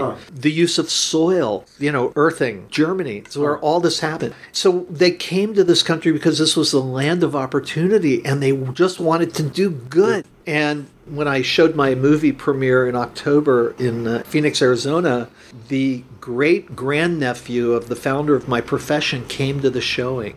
John Lust, his great granduncle, is Benedict Lust, the founder of naturopathy. And I loved meeting this guy. And he told me at the end, he said, You got the story right, because that story is very well known in his family. Benedict is known as Uncle Ben and everybody loves him. The stories they tell about him, what an amazing, heroic guy he was. And so I finally got to ask John because I could not find out what happened to Benedict. How did he die? And he said, "Oh, he he, uh, had built a second retreat in Florida, a Yungborn retreat, you know, where people could go to get well, and they had all these guests staying there, and their buildings caught fire. Nobody knows what started the fire. Happened in the middle of the night, and Benedict." Kept going into the burning buildings and carrying out the my guests until he succumbed to the smoke himself. They took him to the hospital where the doctors filled him with sulfa drugs and he died. And why sulfa drugs, I don't know, but this is what John told me. He said, This is how Ben died. They killed him. They didn't finish the job with fire. They finished it off at the So hospital. they finished it off at the hospital. So anyway, it's an amazing story. I love making a movie about it. So I did a showing. We put it out to three people, and 50 people showed up to see it on a Monday night at 6 p.m. And at that point, the movie was two hours and 15 minutes long. People stayed to the end, and a bunch of people, as they were leaving, said, You should submit this to the film festival. But I talked to a lady from the film festival, and you know what? I'm retired. I don't want to jump through all those hoops. what hoops do you have to jump through? You got to jump through hoops. I just wanted to answer the question for myself. How did we wind up with this incredibly dysfunctional medical system where these doctors they're so arrogant and conceited about what they do that they're dismissive of what actually works. How did it wind up like that? And now I know and I'm so glad to know it and I now see the patterning of it Is there a way to break the trend? Is it is it educating people? Is it just these things? This this medicine is now resurfacing, and people are seeing they don't have to get sick and die to get well. That they can eat plants. Well, so one of the advantages of the time that we live in, this age of information, and I don't know how much longer this is going to be true. Net uh, neutrality, yes. Yeah.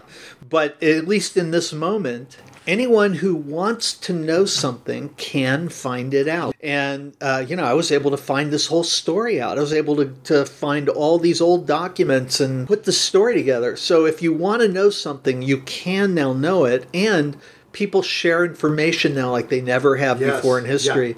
So the result of it is you see a resurgence of natural medicine, even in the conventional medical community now. They have uh, groups of functional medicine doctors and integrative medicine doctors who are actually trying to combine this type of medicine they were trained in with the type of medicine that, that was suppressed by that system. So, you know, there's definitely more options for people, more opportunity now, and you can find things out. And it's not like it's rocket science. Maintenance of the human form is pretty simple Yeah. stuff. And, uh, you know, I've seen people in my career as a doctor, I've seen people with really serious problems that their problems went away when they changed their lives. Yeah. And I was even told one time by a, my mentor, he said, You know, my experience, if somebody gets cancer and they want to get rid of the cancer, they're going to have to either change their life at the same level of change that the cancer would create in their life by killing them. In other words, pretty much be born again, start your life over, or they're just going to become victims of the medical system because that whole system just takes you down one notch at a time. The promise of the medical system is take this pill, your problem goes away. It's not that simple. Take this pill, you have other problems, right. and that problem may not have gone away. But we have pills for the problems we've given you. But then that creates problems for which we have procedures. But then that, cre- and on and on until it kills you. Eventually you succumb. Yeah, but they want you barely alive because killing you, you're no longer uh, uh, A revenue customer. stream? Yeah, you're Yeah. not a customer anymore. You're- No, keeping you alive is an important part of the system. But just barely alive, just enough where you still need us. you need the services. and otherwise Yeah. you're going to die, and you don't want to die. Your body tells you you don't want to die, so you're going to do whatever we tell you. people submit to a system that's not that concerned with them. Now, I want to be clear. I think there's a lot of wonderful doctors in the conventional system who got into medicine to help people. So I'm not knocking the the doctors themselves. Right. I'm knocking the system that train those doctors who they believe they've learned how to help people using the methods of a system that doesn't care about people. That's right. I've seen people's lives fundamentally change by making the most simple changes in their lives. So I'm a big believer that if you want to have a happy and healthy life, you can. It's the art of change, dude. It's the art of change. Because if you change your mind, everything changes. That's right. It, it- it's that simple. Yeah. It really is part of natural law. Change your mind, change your life. Yeah, and I've tried to impart this on people that if you are stuck in the same line of thinking, you know, Einstein's theory of insanity is this beautiful thing that can show you that if you are doing the same thing all the time and you're disappointed because you expect something else to happen by not doing something else, that's insane. Yeah. And most of humanity does this. Yep. And it's very sad for me to watch this. And I was the same way. I went through life miserable because I was the same all the time and I didn't try and make a shift in any way at all.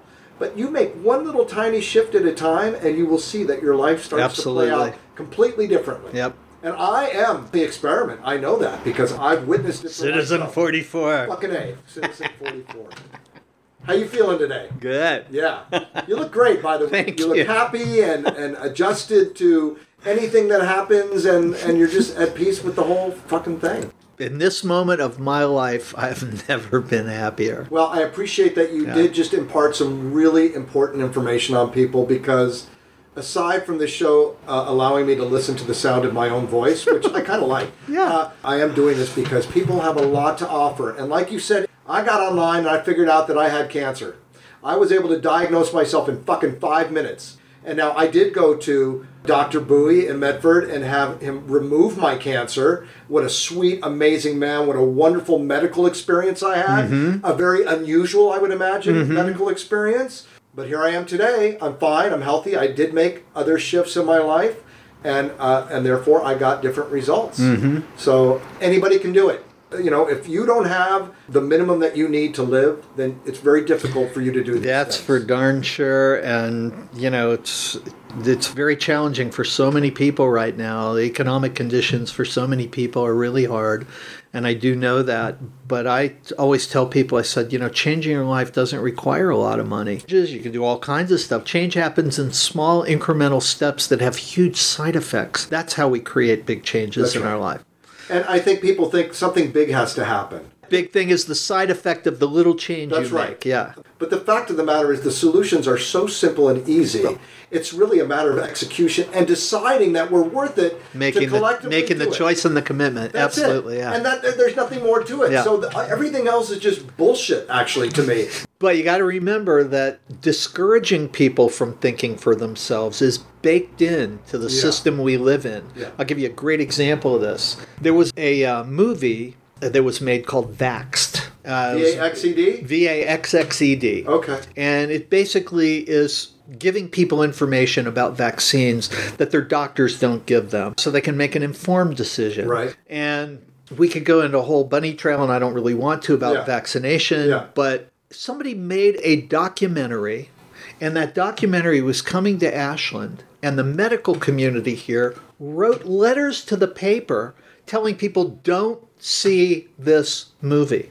And they got it thrown out of the Tribeca Film Festival. Holy cow. Robert De Niro's film, fe- and he wanted a movie to show, but Yeah. the finance people said, no, you can't show that movie. A documentary that was blacklisted. I never heard of anything like this in my life. And the arrogance of these doctors in our local community who had never seen the movie, all they knew about it was whatever propaganda piece Right. came to them from the system Right.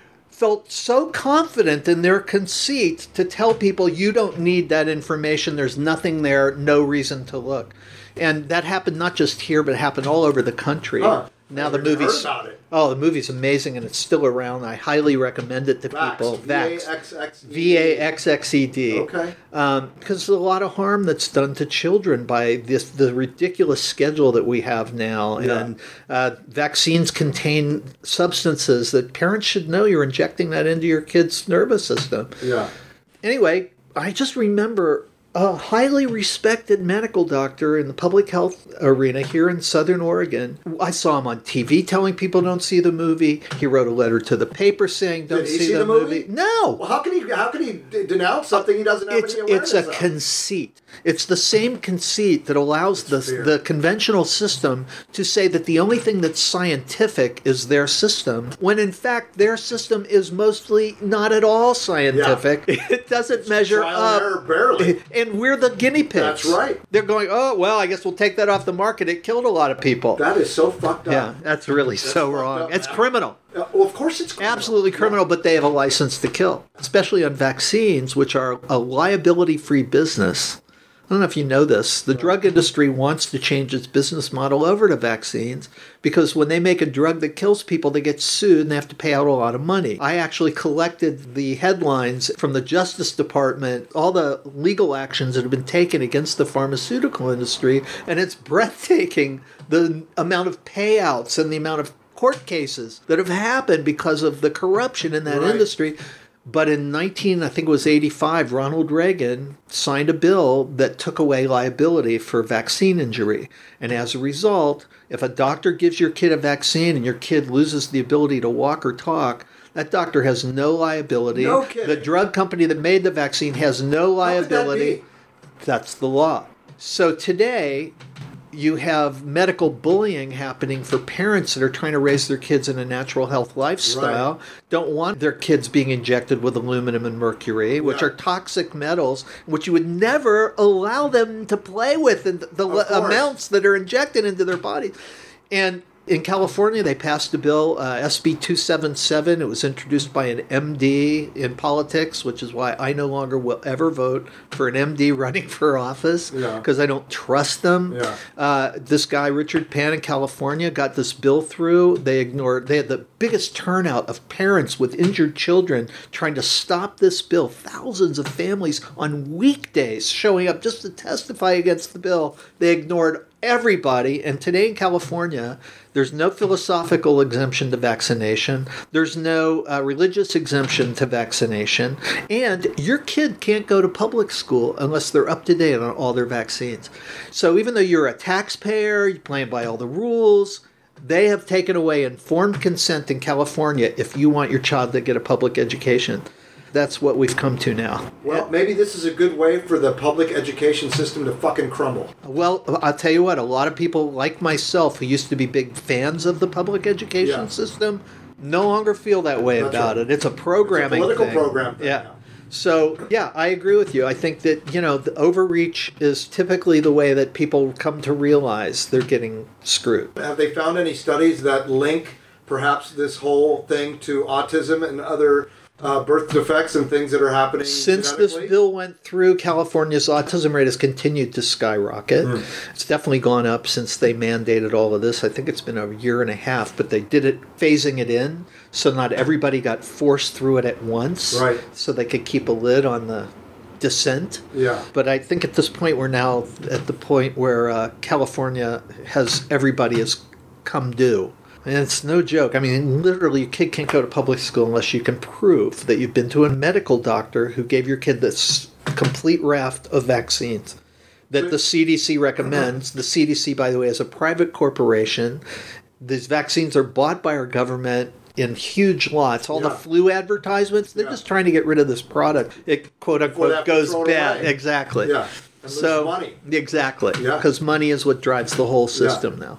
It's all very sad. Well, it is and it's not. That's what I was saying. You know, it appears to me this is the design of this world: is that it's supposed to challenge decent people to rise up Yes. and do their best to make a difference. Well, this is why I tell people when they complain about the political environment right now, I say that poor son of a bitch up there doesn't even know he's the fucking Buddhist teacher showing us how horrible we've become and how our decision making has become Yeah, yeah. completely out of control. That's our shadow. That's right. And this is actually pure opportunity to now It is. It's a different golden opportunity. Absolutely. And when I tell people that, they get it. And they may have been angry and completely fucked up in their head before we talked about it, but when I point out that this is opportunity and not problem, they see that little pinhole at the end of the tunnel that, yeah, now's our chance to start making different decisions about things so we don't put ourselves through this process again. I mean, why do you think those guys came up with the Declaration of Independence? They knew this was going to happen. They knew that their idea of trying to govern an entire country was going to collapse because it's not sustainable. This was a temporary solution. We see that there's a lot of corruption that's going to be involved with this, monetarily or otherwise, but it's all based on power and greed. Mm-hmm. And then Humans. yes, and at some point you're going to have to stop it. It'll probably be good for a hundred years, but at some point this is going to spin out of fucking control, and you're going to have to tear that shit down and build something else. So it was already known by our forefathers that this is not going to turn out well, probably for us, and we're sorry now. And we've written this other document to inspire you to burn that motherfucker down Yeah. that we just created for you now. Water the roots of the tree of liberty. Yeah. Well, that's pretty much it. Yeah. And I think the art of change is a perfect way to end this on because hmm? you've taken it upon yourself to be an educator. And I appreciate that because without some of the things you do, there's things that we just simply don't know. And that's really important. That ignorance factor is so debilitating. I agree. It's been a long time since we chatted. It has. We made up for a, a lot of lost Yeah. time. And I, I appreciate your being super candid about your life and all this stuff. Yeah, Mark. done. Fun talking with you. Thanks and for thanks for the logo.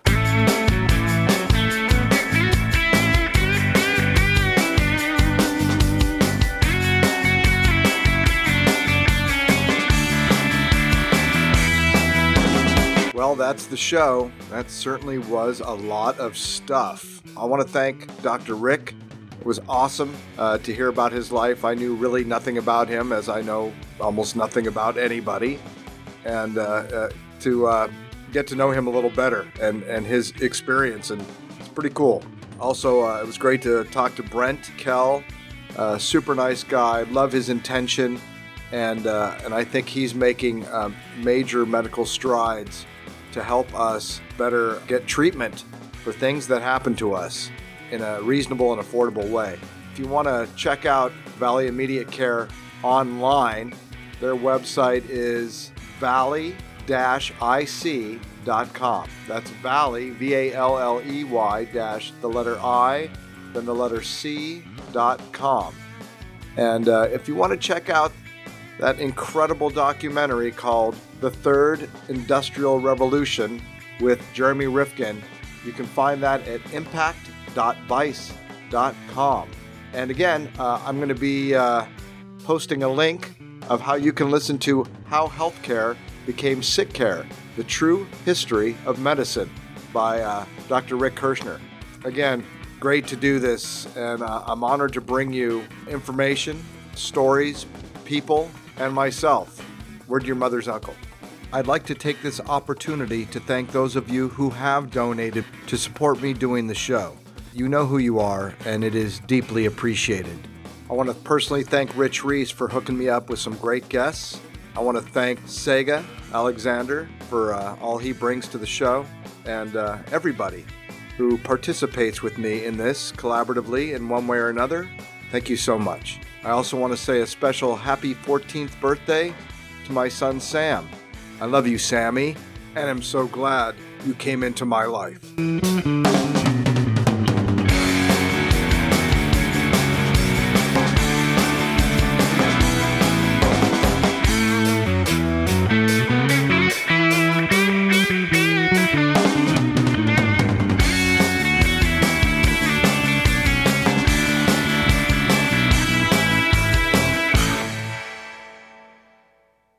Whatever you're doing is not working, there's only one way you can change that, and that's to change what you do, change what you do, change what you do, change what you do, change what you do, change what you do, change what you do, change what you do, change what you do. I am Citizen 44.